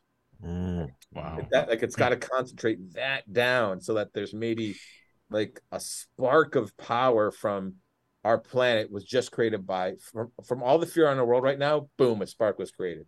Just right now boom another spark another ember of it. Mm. and it starts to gather. So the more that there's fear on the world the more we produce which is why sinestro wants to terrorize everybody because mm. it, it gets their power. So to me that that's why those that, that that's how it and i believe that's actually true. I actually believe that emotion is power. We are giving off emotion. We can feel it. The more we give off rage the more it's going to affect things around us. The more mm. we give up hope, it does. That that's true. You go into a room, you'll feel it, right? If someone's angry, you're like, are you feeling fear? Are you feeling anger back? Like, you know, there's people who get mad and then you meet them with that same energy. Like it's it's real, but it's you just can't see it. You can't can't measure it. Can't can't harness it. But Green Lanterns can. And I think that's mm-hmm. interesting if you had to say for yourself uh, which which color on the spectrum you would most align with, which one would it be? Green. Green. Figured. Yeah. Interesting. Just because like green is like you just you got to keep you got to keep moving ahead. You got to keep you got to you got to just I just have a lot of I think drive and getting through stuff like my sister or whatever, but like Green, uh, and again, I'm a Superman. You know, you're like, are you Batman or Superman? I'm like, I like Batman, but I'm a Superman person. Like, so I just uh, Green just feels like the right one. Doesn't mean I don't have other things. Like one of the one of the messages of Blackest Night was, we're all of it, right? right. Is that we all got to come together because that's what life is. Like I've got rage in me. I've got avarice. I've got compassion. All the other things, like we all have it. All of us are capable of it. Right? All of us are capable of it. And um and there'll be different days we feel like different things. Like rage, to me, rage is really a a defense mechanism. It's a shield. Yeah.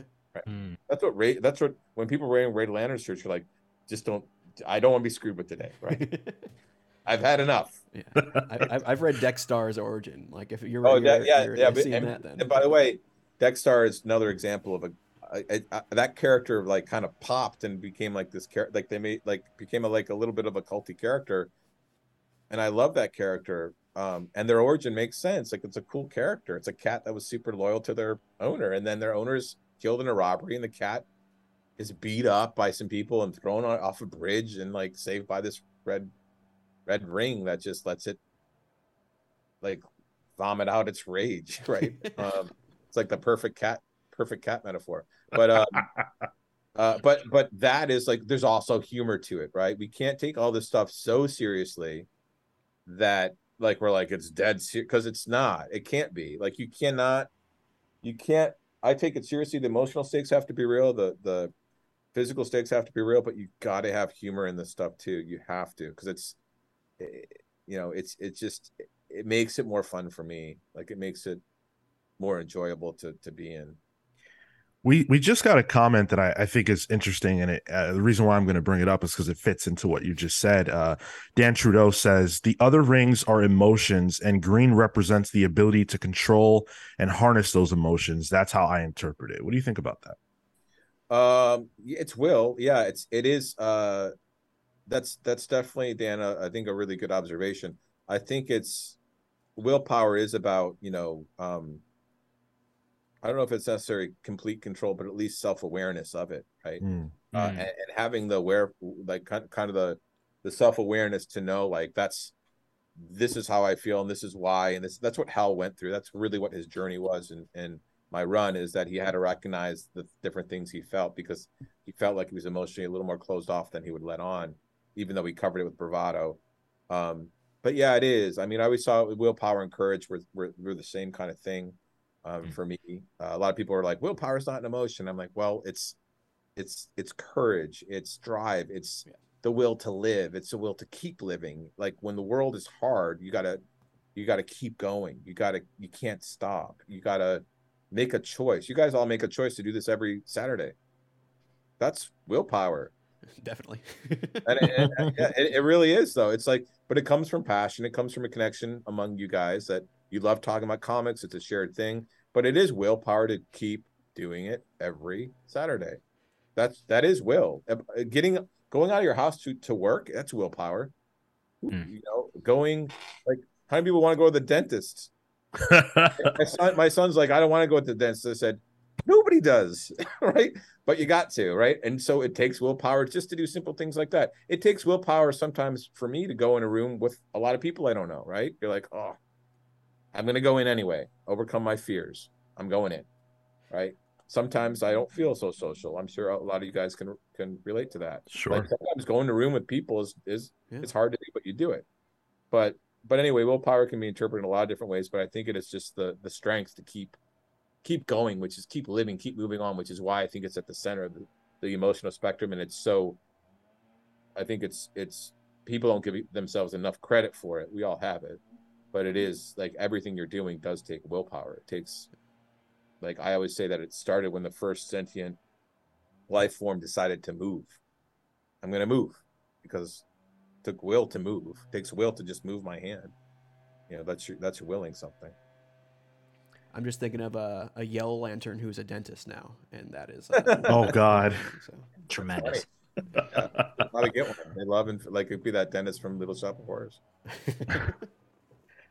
Geoff, uh, we could do this forever, and I, I, I have so many questions I haven't even gotten to. I, I, w- I don't want to, you know, we want to respect your time, and I also want to make sure the listeners get to ask a few questions before we close out with you. Sure, Um, sure. But there's no way that I could get past DC without bringing up Doomsday Clock. I just have to ask you just one question because I love Doomsday Clock so much. Sure. Um, so with with Doomsday Clock, when it was first announced, uh, you know, there was pushback because people felt like, oh, you know, this is we shouldn't be doing DC stuff with Watchmen and all that kind of jazz. And I'm sure you knew that that would that that would come up and that that would be a thing. And then it's sort of like once the first issue dropped, and I remember I was saying like, listen, everybody relax, this is gonna be awesome. But once the first issue dropped, it became clear that this wasn't a story about like, oh, what if Superman and Doctor Manhattan punch each other in the face a whole bunch? Right. it, it was a story with an emotional core and a resonance and you know a big question at play. And it was beautifully told. And so i guess my my question is like when you knew that this was going to be the reaction and you sat down to do this to tell this story how much pressure and how high did you feel like the expectations were for this to not just be a good story but to be a great one? Um and and how much you know what was that like for you? Uh, it was a lot of pressure for Gary and I both. Like we actually, it took a while for us to, because I had a kernel of an idea, and it was really like you know, Watchmen's the greatest story ever told in comics, but Superman's the greatest character ever created in comics, and it was a story of kind of comparing like, I say it in the book, but like Doctor Manhattan's a man of inaction and Superman's a man of action, and so there's all these contrasting ideals between the world of Superman and the world of Watchmen that I thought were really compelling and interesting is that all about making a choice. Um, and we start with like there's a choice that's going to be made, but and it's all about people making choices and why they make these choices and the difficult choices to make. But um, but the pressure obviously was gigantic. And Gary and I, I remember we were I was in England. We were walking for we walked together for he he was in England too. We were walking together um uh, for what seemed like an hour and i and i was ta- talking about the story and we're like are we going to do this and after we talked about it more and more and we said the environment we're in and the things we wanted to say and we felt it was a really special story and by the end of the walk we're like okay let's do let's do it um Mm. and uh and it was super nerve wracking you know it was important i think um for us to make sure that it was a story we believed in and it is a story we're super proud of the story Mm. uh and it's a beautiful story there it is um but uh but there was a lot of pressure but you know once you start a book you you start it you you got to just do not everyone's going to love everything you do ever it's just not going to Mm. ever happen so you just got to believe if, if you believe in your story and we really did then we were like we have a story to tell and it matters and and it's worth telling. And you can only tell this story with these characters. There's no other there's no other bigger story than watchmen and there's no other bigger character than superman. And you can't it's not going to resonate the same way. What we're what we're going to say is you know about making choices and um and the state of the state of what we thought the world was in at the time and and still is in many respects like so that's th- there was immense pressure. Um we were both like and gary he's just like me like we want this stuff to be good. We want people to love it. No one sets out to make a comic book that no one's like i can't wait for people to be mad at this. Like that's like nobody wants to do that. Right. but we thought like you know I, I- the story is just really important. We really believe in it. We really want to tell it. Um it's going to be a lot of work and it was a lot of work to tell it.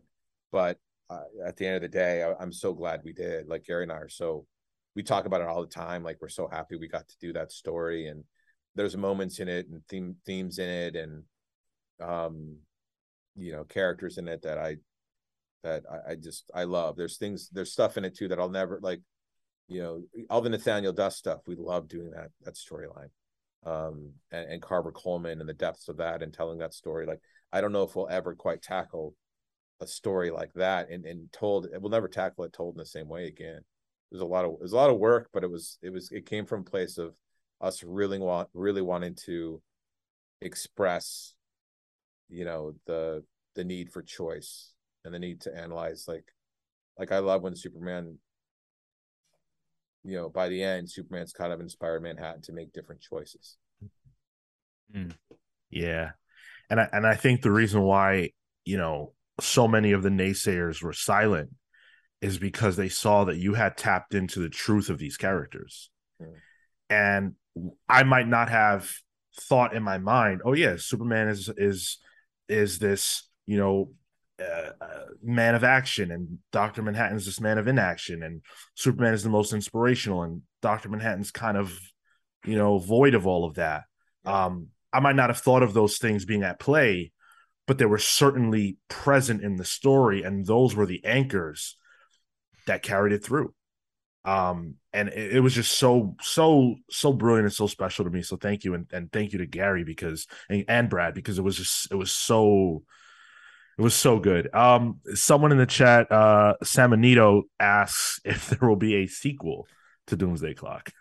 uh i uh you know i never say never to anything but we'll see Fair enough. Fair enough. Um, you you mentioned the the golden age stuff. I do want to do want to um you know talk a little bit about that. You have the the golden age one shot that's coming out, uh, the JSA series, um, and the Stargirl Lost Children. All of those are coming out in November.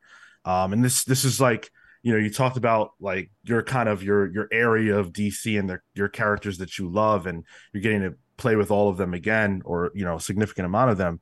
Um, what's it what's it been like to sort of get back with them, and you know do you have a lot left that you want to say with the characters that you love so much?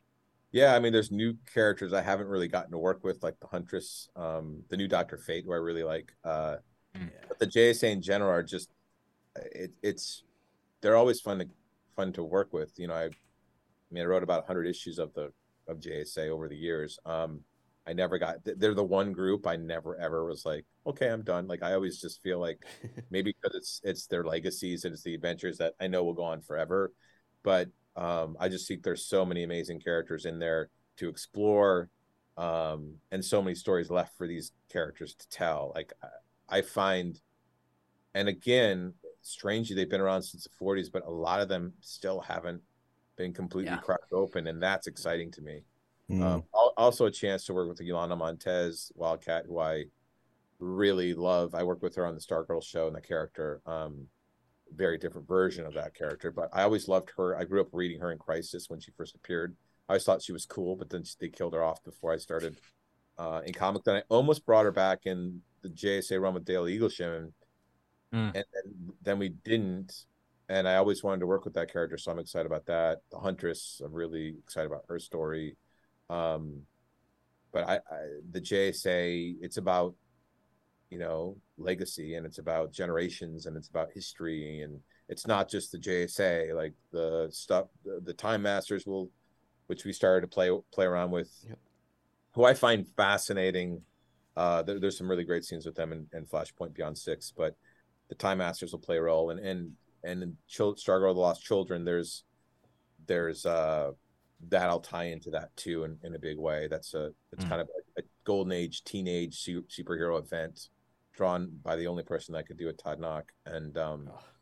and so it's just again fun. I wanted to tell stories that there's so many books out there but i felt like there weren't books for these characters. And um and they're just you know it's fun to tell these stories. And this is it's also fun when the jsa is the only place you can kind of get the jsa and and that makes these adventures kind of matter more to me you know um that you can see their their stories progress uh but it's uh, i love working on these characters i could work on them forever That's awesome.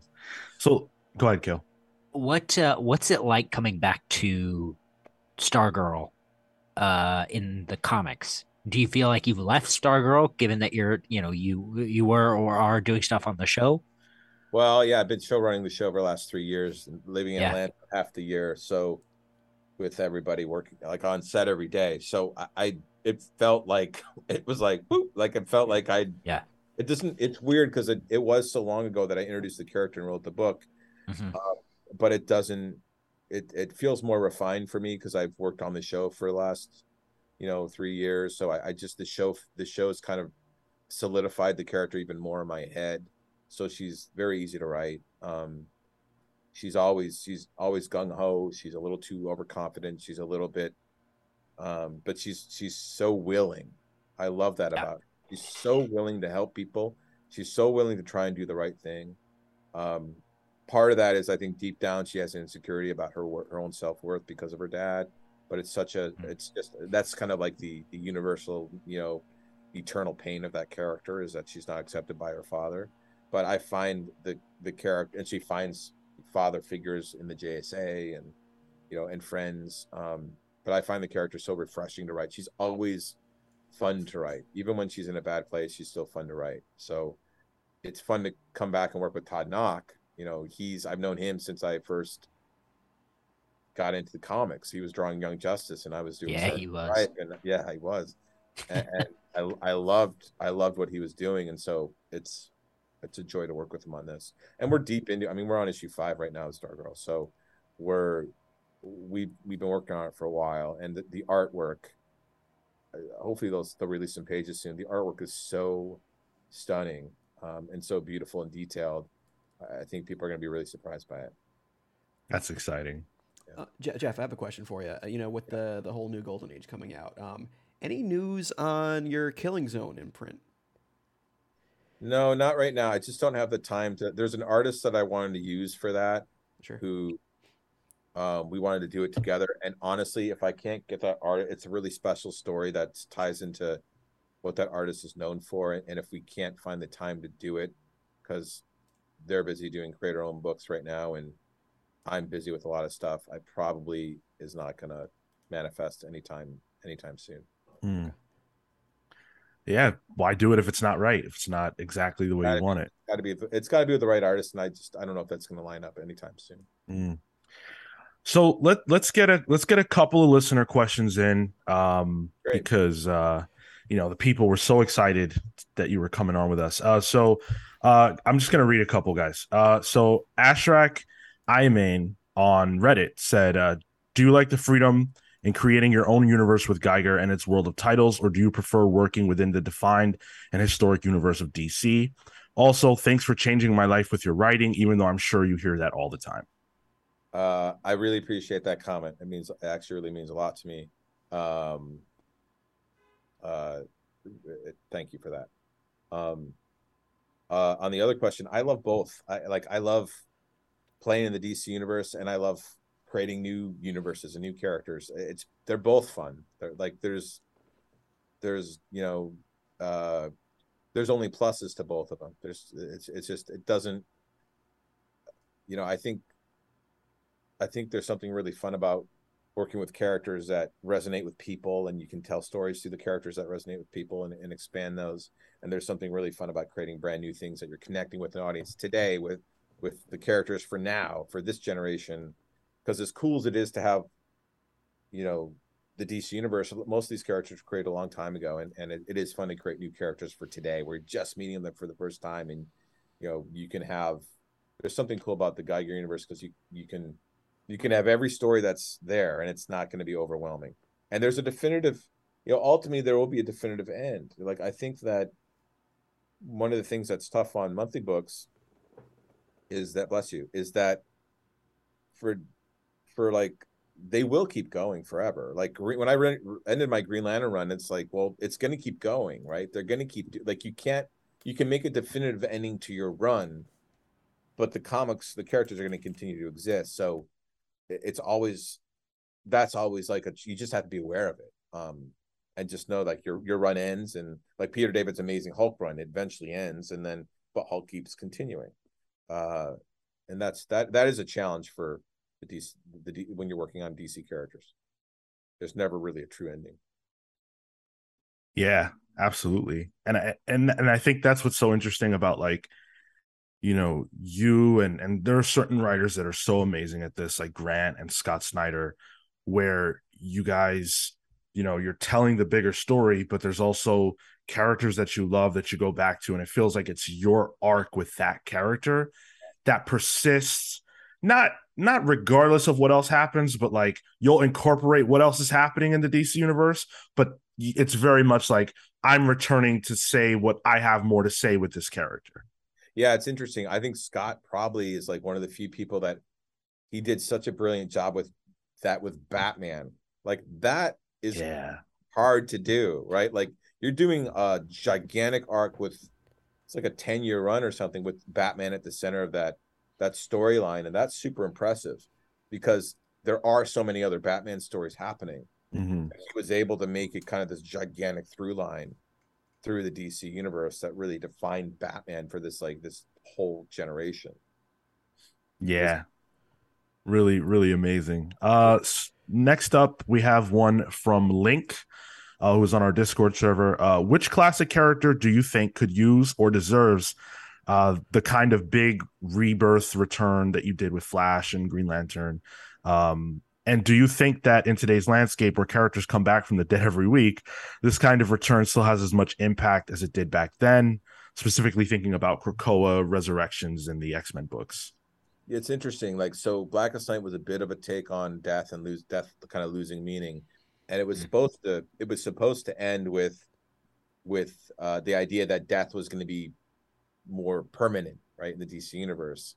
But the mm-hmm soon after that, like new, like we're gonna bring the characters that everybody wants back now, and then we're gonna have death because they killed Martian Manhunter and Batman was dead. Like, yeah, the major characters dead. That in Aquaman, we knew had to come back, but we were gonna. The idea was to make death feel more permanent. Like after Blackest Night, the revolving door of death had been closed, but it's comic. You know that was that. It's kind of like after Crisis, they made time travel like impossible, which I mm. always loved. It was cool because they made time travel really really special and then then you know eventually it it it, it got bigger again and it because of I think it was because of the new 52 and everything it did that that death that kind of death making death more permanent and rule didn't it never really came into fruition fruition and also it's comic books so you know it's just it's just the nature of the the beast characters keep coming back um but who could come back and and have a big rebirth like Flash or Green, or Green Lantern? I, I, don't really know. You know, but I was really lucky on Green Lantern because it hadn't yet had it had great runs like Denny O'Neil and Neal Adams and you know Dave Gibbons run. Um, it had great runs, but it hadn't quite had that bigger run that you know that that broke it open. Like Mark Waid on Flash, he did the Speed Force and changed the Flash forever. Frank Miller Yeah. changed Daredevil forever, changed Batman forever. It's really hard. I think there's been so many like kind of definitive runs of characters now. It's really hard to say like what character hasn't had that definitive run. That's a that's a well-known character because a lot of them have. So you're Mhm. like, okay, what character is ripe for a rebirth style thing? I don't off the top of my head, I can't I can't think of one. Um, you know, repositioning Martian Manhunter as a bigger character probably is is something that you could do, um, because he hasn't been in the spotlight for quite a long time, uh, and he's a fairly major character. But but I, I don't know if, you know, I I don't really know if if there is, and I don't know how big big that character. He, I don't know if he could get to the levels with the right right creative team probably, but I don't know I don't quite know off the top of my head who is like ripe for that stuff, you know. Mm. In You can say Blue Devil. That's fine. Blue Devil. Yeah, but there are I mean there are so many great characters out there.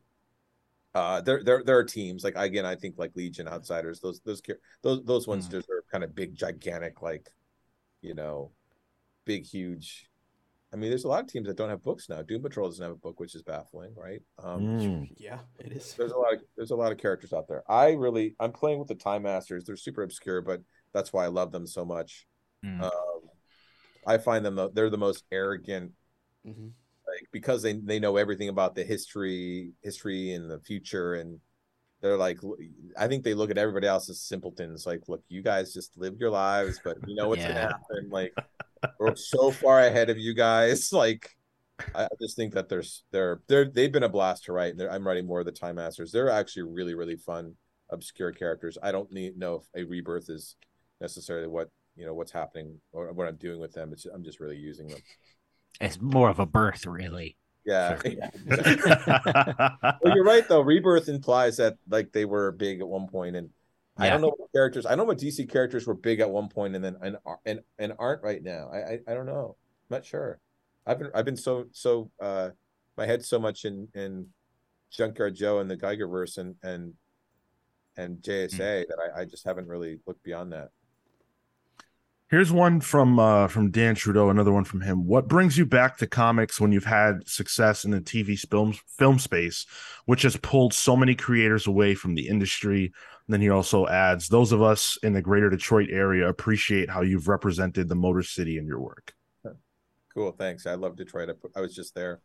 Uh, it's a great, great city. Um, well, I love, uh, I love comic books. Like I, I mean, Geiger and Junkyard Joe. Just working with Gary has always been something I've, you know, I do. Like I just always will because it's we haven't stopped. Um, but to jump into like Stargirl, it's a mini series, so it's not too much of a commitment. And Todd and I have been working on it for a while and JSA was just a chance to get back and do a monthly book with Mikel Janin.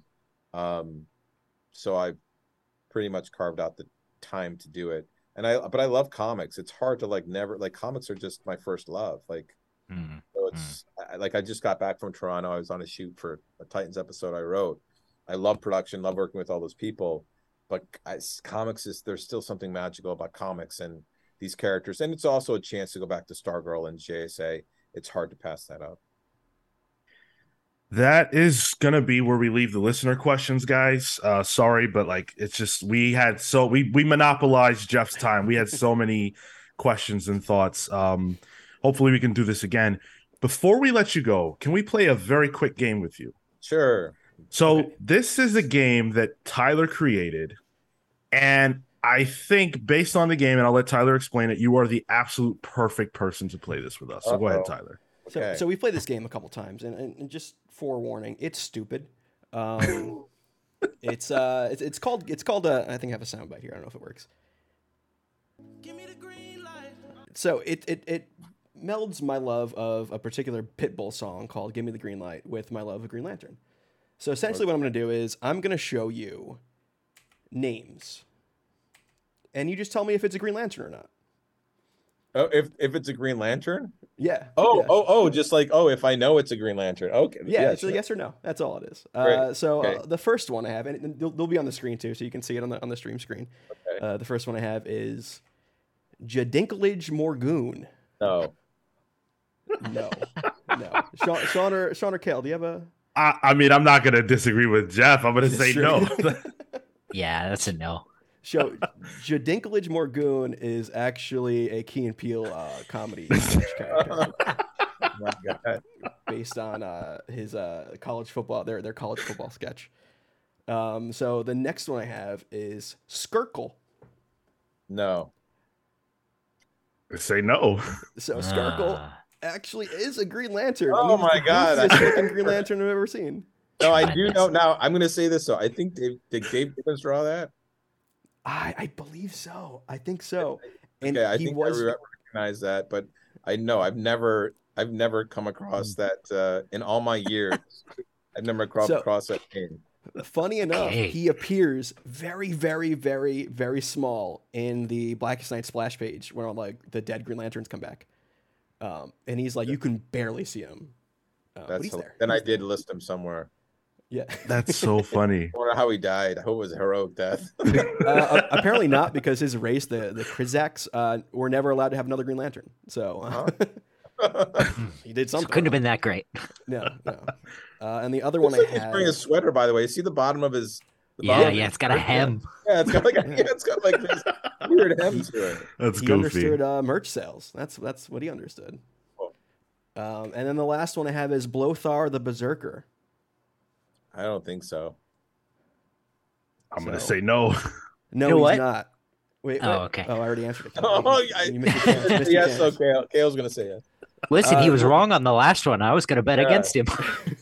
Blothar is actually one of the members of uh, the metal band Gwar. Oh. Holy cow. Yeah, yeah. This is the most uh, uh, safe for stream picture I could find of him. That's for sure. oh my god, that is. Oh my god, Yeah. Yep. Yep. I don't want Yeah, to search that's- it. I may, maybe my I'll get locked out of my computer if I do a search on it. I might be on a watch list now for preparing for the show. So yeah, yeah. That's so funny. That is well, super funny. so okay, that's that's still pretty good. Uh, Yeah, two out of two yeah, out of three. yeah, two out of three. Yeah. Thank you so much for playing. Uh, we appreciate it. And and and honestly, uh, thank you so much for being here. Uh, I don't know that you do too many interviews, so it really means a lot that Yeah, uh, you stopped by with us. Yeah, you guys Um, asked. I was like, sure. and and we've had a blast. It's been it's been phenomenal. Is there anything that you would like to leave the the, the listeners with? Uh, you know, a message, uh, and anything that you feel like you'd like to say as kind of like a parting message. Uh, just thanks for reading the books and thanks for listening to the show and and um and uh you know if you see somebody with a comic book, talk to them. Like Hmm. that's that's how I met my best friend. Um, but I, I and give give someone that you know a comic book. Like I think getting people to read more comics is is key to key to this business surviving and and and continue on. And I I you know we're creating one of the thing reasons to creating Geiger and Junkyard Joe is to find you know a comic book where you can give Junkyard Joe to somebody who doesn't need to know anything, right? And and that's another reason Gary and I are are doing new books is because we want to bring in new readers, new fans, young and old, however they get into comic books, get them into comic books because again, the shared passion for comics, I think it's really po- powerful and I think it's important and it's a great art form that um, that should only be growing. Yeah, absolutely. And and speaking of of comics growing, um, this is just the one last question that I had. Uh, there are so many creators in our community, so many people that love and are passionate about comics that are making them. We have a, uh, a something called a Discord server, and there people share their work with us, the the work that they're trying to get put on Kickstarter and all these different cool things. You've existed, you've been around for so long in this industry and have seen it change.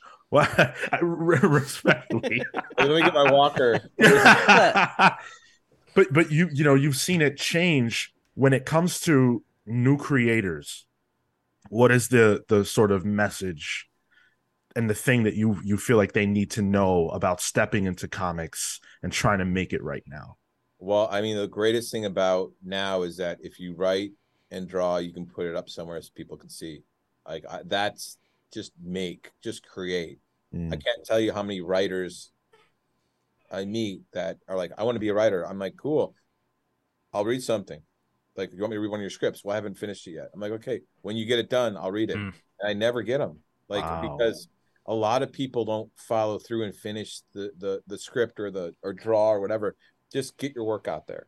Finish the script. Even I tell the story all the time, but the first time I got my driver's license, I drove down the driveway and I hit the tree at the end of the driveway. And parents were pissed, whatever, put a net in the car. The next time I drove down the driveway, I, I didn't. I learned not to. Mm. You're going to write a really bad script to draw a really bad drawing. That's okay. Do not be afraid. My first book got canceled because of low sales. I think the last issue of Stars and Stripe probably sold like 3,000 copies. So it's okay. Like when you mess up or fail or or you don't quite hit the mark of or the bar of where you want to go, that's part of life. You just got to keep trying. Um, and you'll write a bad script, you'll write two bad scripts. The third script might be good, or you might rewrite something, but don't be afraid to write a bad script. Don't be afraid to draw something that doesn't look perfect. Like that's that's really key because it's never going to be. I don't know how many people like even with a recipe get it nail it the first time. Mm. You know, usually takes a while to get this stuff right. It takes a long time to learn how to craft stories. I remember when I was like, how do you endings are hard? Like, how do you do these endings? And I was working on the ending of Sinestro Corps. I wanted Green Lantern 25. I'm like, I want it to be massive, the best thing I've ever written. And I'd go through all my other books and go, okay, that ending didn't work. That one didn't work. Why didn't it work? And I looked at what did I do wrong? Mm. And then I tried to apply it to Green Lantern 25. And, and I'm really, really proud of that book. That's one of my favorite endings that I've had the pleasure of working on. And, and I'm like, that ending, I love that ending. ending when when Kyle and, and Hal are powerless with Sinestro, hand to hand fighting across Coast Yeah, City, yeah. like, like proving that they've got what it takes without the rings, fighting together side by side. This was like too after everyone was like, I like Hal, I like Kyle. I'm like, Yeah. Stop fighting. Like, what are you talking about? Green there's a ton of Green Lantern. Why are people mad at, at another Green Lantern? Like, let them all exist. Like, and and it was really, but for me, more it was like just that moment of coming together, and that was cinematic, right? There's moments where they're smashing out a window, Mm. landing onto a building again, and it's cross cutting with like, you know, the other lanterns fighting the Sinestro Corps on Earth, and it was it was it felt very for me, it felt very satisfying and and and anyway, but it took me a long time to get there, and and I I think people should be patient and kind to themselves when they're creating art. It's Mm. okay. Don't don't feel like you're you, you're bad because you wrote a bad script or you drew a bad picture. Just keep trying. If you really want to do it, you'll keep trying. That's the willpower. That's being a Green Lantern. Just keep going. So that that's what I'd say to anyone that wants to be a writer, anyone that wants to be an artist, anyone that wants to get in business. Do not be afraid to do your first script or, or comic or whatever, and it's not perfect. You know, look at the canceled book I did. Stars and Stripe got canceled. Ultimately, I made it into a TV show. Like Mm. that's pretty awesome. Like, Wow. and that took willpower because I was trying. I wanted to do something for my sister. I wanted to keep that character alive. I wanted to. I knew that the character had potential that could go beyond it, and so to be able to do that, like I did three seasons of that show. When when we sold it to DC Universe, I'm like, streaming probably three seasons, right? So I really had a three season story. If we get more, great. But if it's three seasons, I got to tell my story, and that's a trilogy of stories that I've got for Stargirl. With all the changes going on now, it's it's tough out there. But the but but but don't give up. Just don't give up. And don't be like it's too hard. Because it, you know, the best thing about writing is that it's free. Drawing is free. You don't have mm-hmm. to pay anybody to do it. Just do it. Wow. I'm sure that there are a lot of people who heard that message that feel like me, uh, just full of gratitude for that because uh, you're you're 100% right. So thank you. Sure. Remember, guys, uh, Junkyard Joe is out October 5th. Uh, go pick that up. Pick up the black and white edition. That is going full proceeds are going to two different um, good causes National Coalition for Homeless Veterans in the US and Veterans Aid in the UK. Every dollar and cent of the black and white edition goes right to those causes. And then Mad Ghost is putting an additional two dollars up. So for every sale. So go out and pick that up. Geoff, thank you so so much. Thank you guys. This was a blast. Listeners, uh, live on Twitch. Uh, the rest of us, the three of us, will be right back. We're gonna take a quick break and uh, we'll close out the show. Hello. Oh no, our things are broken. Okay. Oh, everything's broken. Hold on. Uh, Hold okay. on. Uh, hold on. Hold on. Oh yeah, that What? is that Uh, is broken, but they can hear us, right? Yeah, they can hear us. All right. Oh boy. Uh, that was unbelievable. We I have chills. I, I mean, we are all like, that was wild. Two hours with Geoff Johns. I I never once in the time in the six years seven years we've been doing this podcast this I, I said this and I still mean it I never once thought we would get this Right? I didn't even think it was real. Like up until this morning when he got on the Zoom call, I'm like, oh, that's that was a legit thing. Okay. and I and I want to say again, huge thank you to Brian Cunningham because um this wouldn't have happened without you. And and and you know, just to give you guys a little bit of the inside, like, you know, Brian reached out to us. Like, you know, we we didn't Geoff Johns is such a that's the mountaintop. You know what I'm saying? And we've we've we've thrown around a lot of names to try to get on the show or interview at events, and a lot of times not because those not because of that person, but because of the red tape. It's very difficult to get interviews with you know creators of that stature. But for in interviews alone like yeah, even at comic cons like we got to Snyder and Capullo last year and we've been trying that even before this. And that was five minutes and we busted our asses to get that and we waited around for a long time to get that. And this one you know someone reached out to us and I, and I want to say like heartfelt thank you to the listeners for listening for sharing for liking for subscribing because you never know who's watching and you never know how someone finds you but all of that the totality of all of that is that we get to do cool shit like this and that's why it's important to us to get the listener questions in there when we get an interview like that, because you guys are the reason that this stuff happens. And we're so, so grateful. That was something I'm never going to forget. yep I, I don't want to say it. It should be private, but like Kale just had a moment that, like, I'm sure you'll never forget. It- like, yeah uh, and and not to say not to say that uh, I'm going to take advantage of it, but I I think we should chase it. yeah, like I- I, it's it's it's unbelievable and it's incredible. And everybody that watched, that watched live, that showed up to check this out, um, thank you so much for coming and watching. I Um, also uh, I like the subtle flex during the whole interview of him with a Superman the movie poster behind him that's obviously Yeah, right. signed by like everyone. Right? yeah that was a that was a, an awesome poster. Um it- it- just incredible. And he was so giving. Like you know when we do these interviews on the show a lot of the times the creator is a little bit more comfortable because they're in their house or whatever. They're we're all chilling and we talk to them before the interview starts and we kind of build a rapport. When you're at comic-con or something like that you know you get those answers that are like a sentence or too long and you're like oh shit you have to carry it sometimes geoff was so excited to talk about comics that he said hey how whatever you guys want to do however long you want to go and we can talk about whatever you want It's And he was so open. 7 a.m yeah. I don't even want to think about comics at 7 a.m. i don't want to think awake. at 7 a.m That's Yeah, when I Sean goes to sleep. Yeah. Yeah. Uh it's just a remarkable conversation. Um and like I Woo special. What Even got it? my dad to come into the Twitch chat. My dad learned Oh, how to yeah. use Twitch for this, I think. Why? Oh my god. Thank That's you. the next Thank you, Dad. we have to do. yeah, listen. I would love to do that interview, believe me. Um we're not gonna do any news or anything like that. All the like Deadpool 3, Hugh Jackman, all that jazz. We're not gonna do that. We'll save all that for next week. Um, we'll do a proper show, uh, you know, with the normal, you know, trappings. Go Not ahead, not normal because we were doing Oh, right. special time. Yes, both- yes, both thank you so much. episodes, Yeah. Uh, so I, I, I just lied because next week is Comic Con.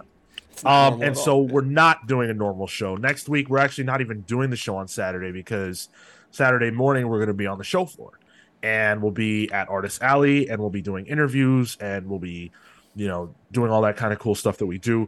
If you happen to be at New York Comic Con and you see us there, please come up, say hello.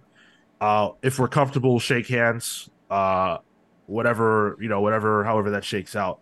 We love meeting you guys. It's always awesome. So please do come out. Uh, again, we'll be most likely if you want to see us, it'll be in Artist Alley. The show we'll be doing live on Sunday night. Um, Okay. Yeah, yeah, Kale, you're We're not doing a show. What? you get a week off, Cal. yeah. Um, we'll do it on Sunday night. Uh, seven, six, In- seven In person. in person. Yes, So I have in make a person. whole new overlay. Um, that's a reminder for myself. Right. Um we'll share out we'll share out the time uh that we'll be doing the show when we get closer to it um but expect around six or seven like palace pulls time um six On that would Sunday. be on sunday yes yeah. on sunday 6 7 p.m eastern uh we will be reporting live with all of our thoughts from new york comic con all the big announcements we'll talk about interviews we did fun stuff we got to see all that jazz you can expect next sunday uh sunday Uh, night And we're gonna play a new game too. It's uh, called uh, "How Long Until Sean Can't Stand the Allergies from My Cat." I'm working on the name, uh, but that should be we'll, fun we'll figure it out. We'll figure it out. That that yeah, It's that's gonna be Sean, a grand uh, doped up on Claritin. See. yeah. Um. So that's it. That's it. Uh. Really, we just came back to kind of unwind and express gratitude, and let you guys know that uh, again next Sunday we'll be uh, uh doing the show. Also, instead of Thursday for Palace Pulls, it'll be Wednesday. Because Thursday will also be at New York Comic Con. So Wednesday at 6 p.m. Eastern for Palace Pulls, Sunday at 6 or 7 p.m. Eastern for the main show. Thank you guys so much. We appreciate it eternally. Uh, if you want to support the show beyond showing up here, uh, there are plenty of ways you can do that. The absolute best way is patreon.com slash the comics pals. If you enjoyed that interview, if you enjoy our show, if you enjoy what we do, Patreon gives you more of what you love. Um, that's what we want it to be. That's what it is. Um, it's a place where if you're a fan of ours, you can come, you can get more of us. We've got an exclusive show over there called Palling Around. Uh, in fact, I will not let an episode go by without shouting out the names. I kind of wish I had done it while Geoff was here, but you were uh, you were almost out of breath.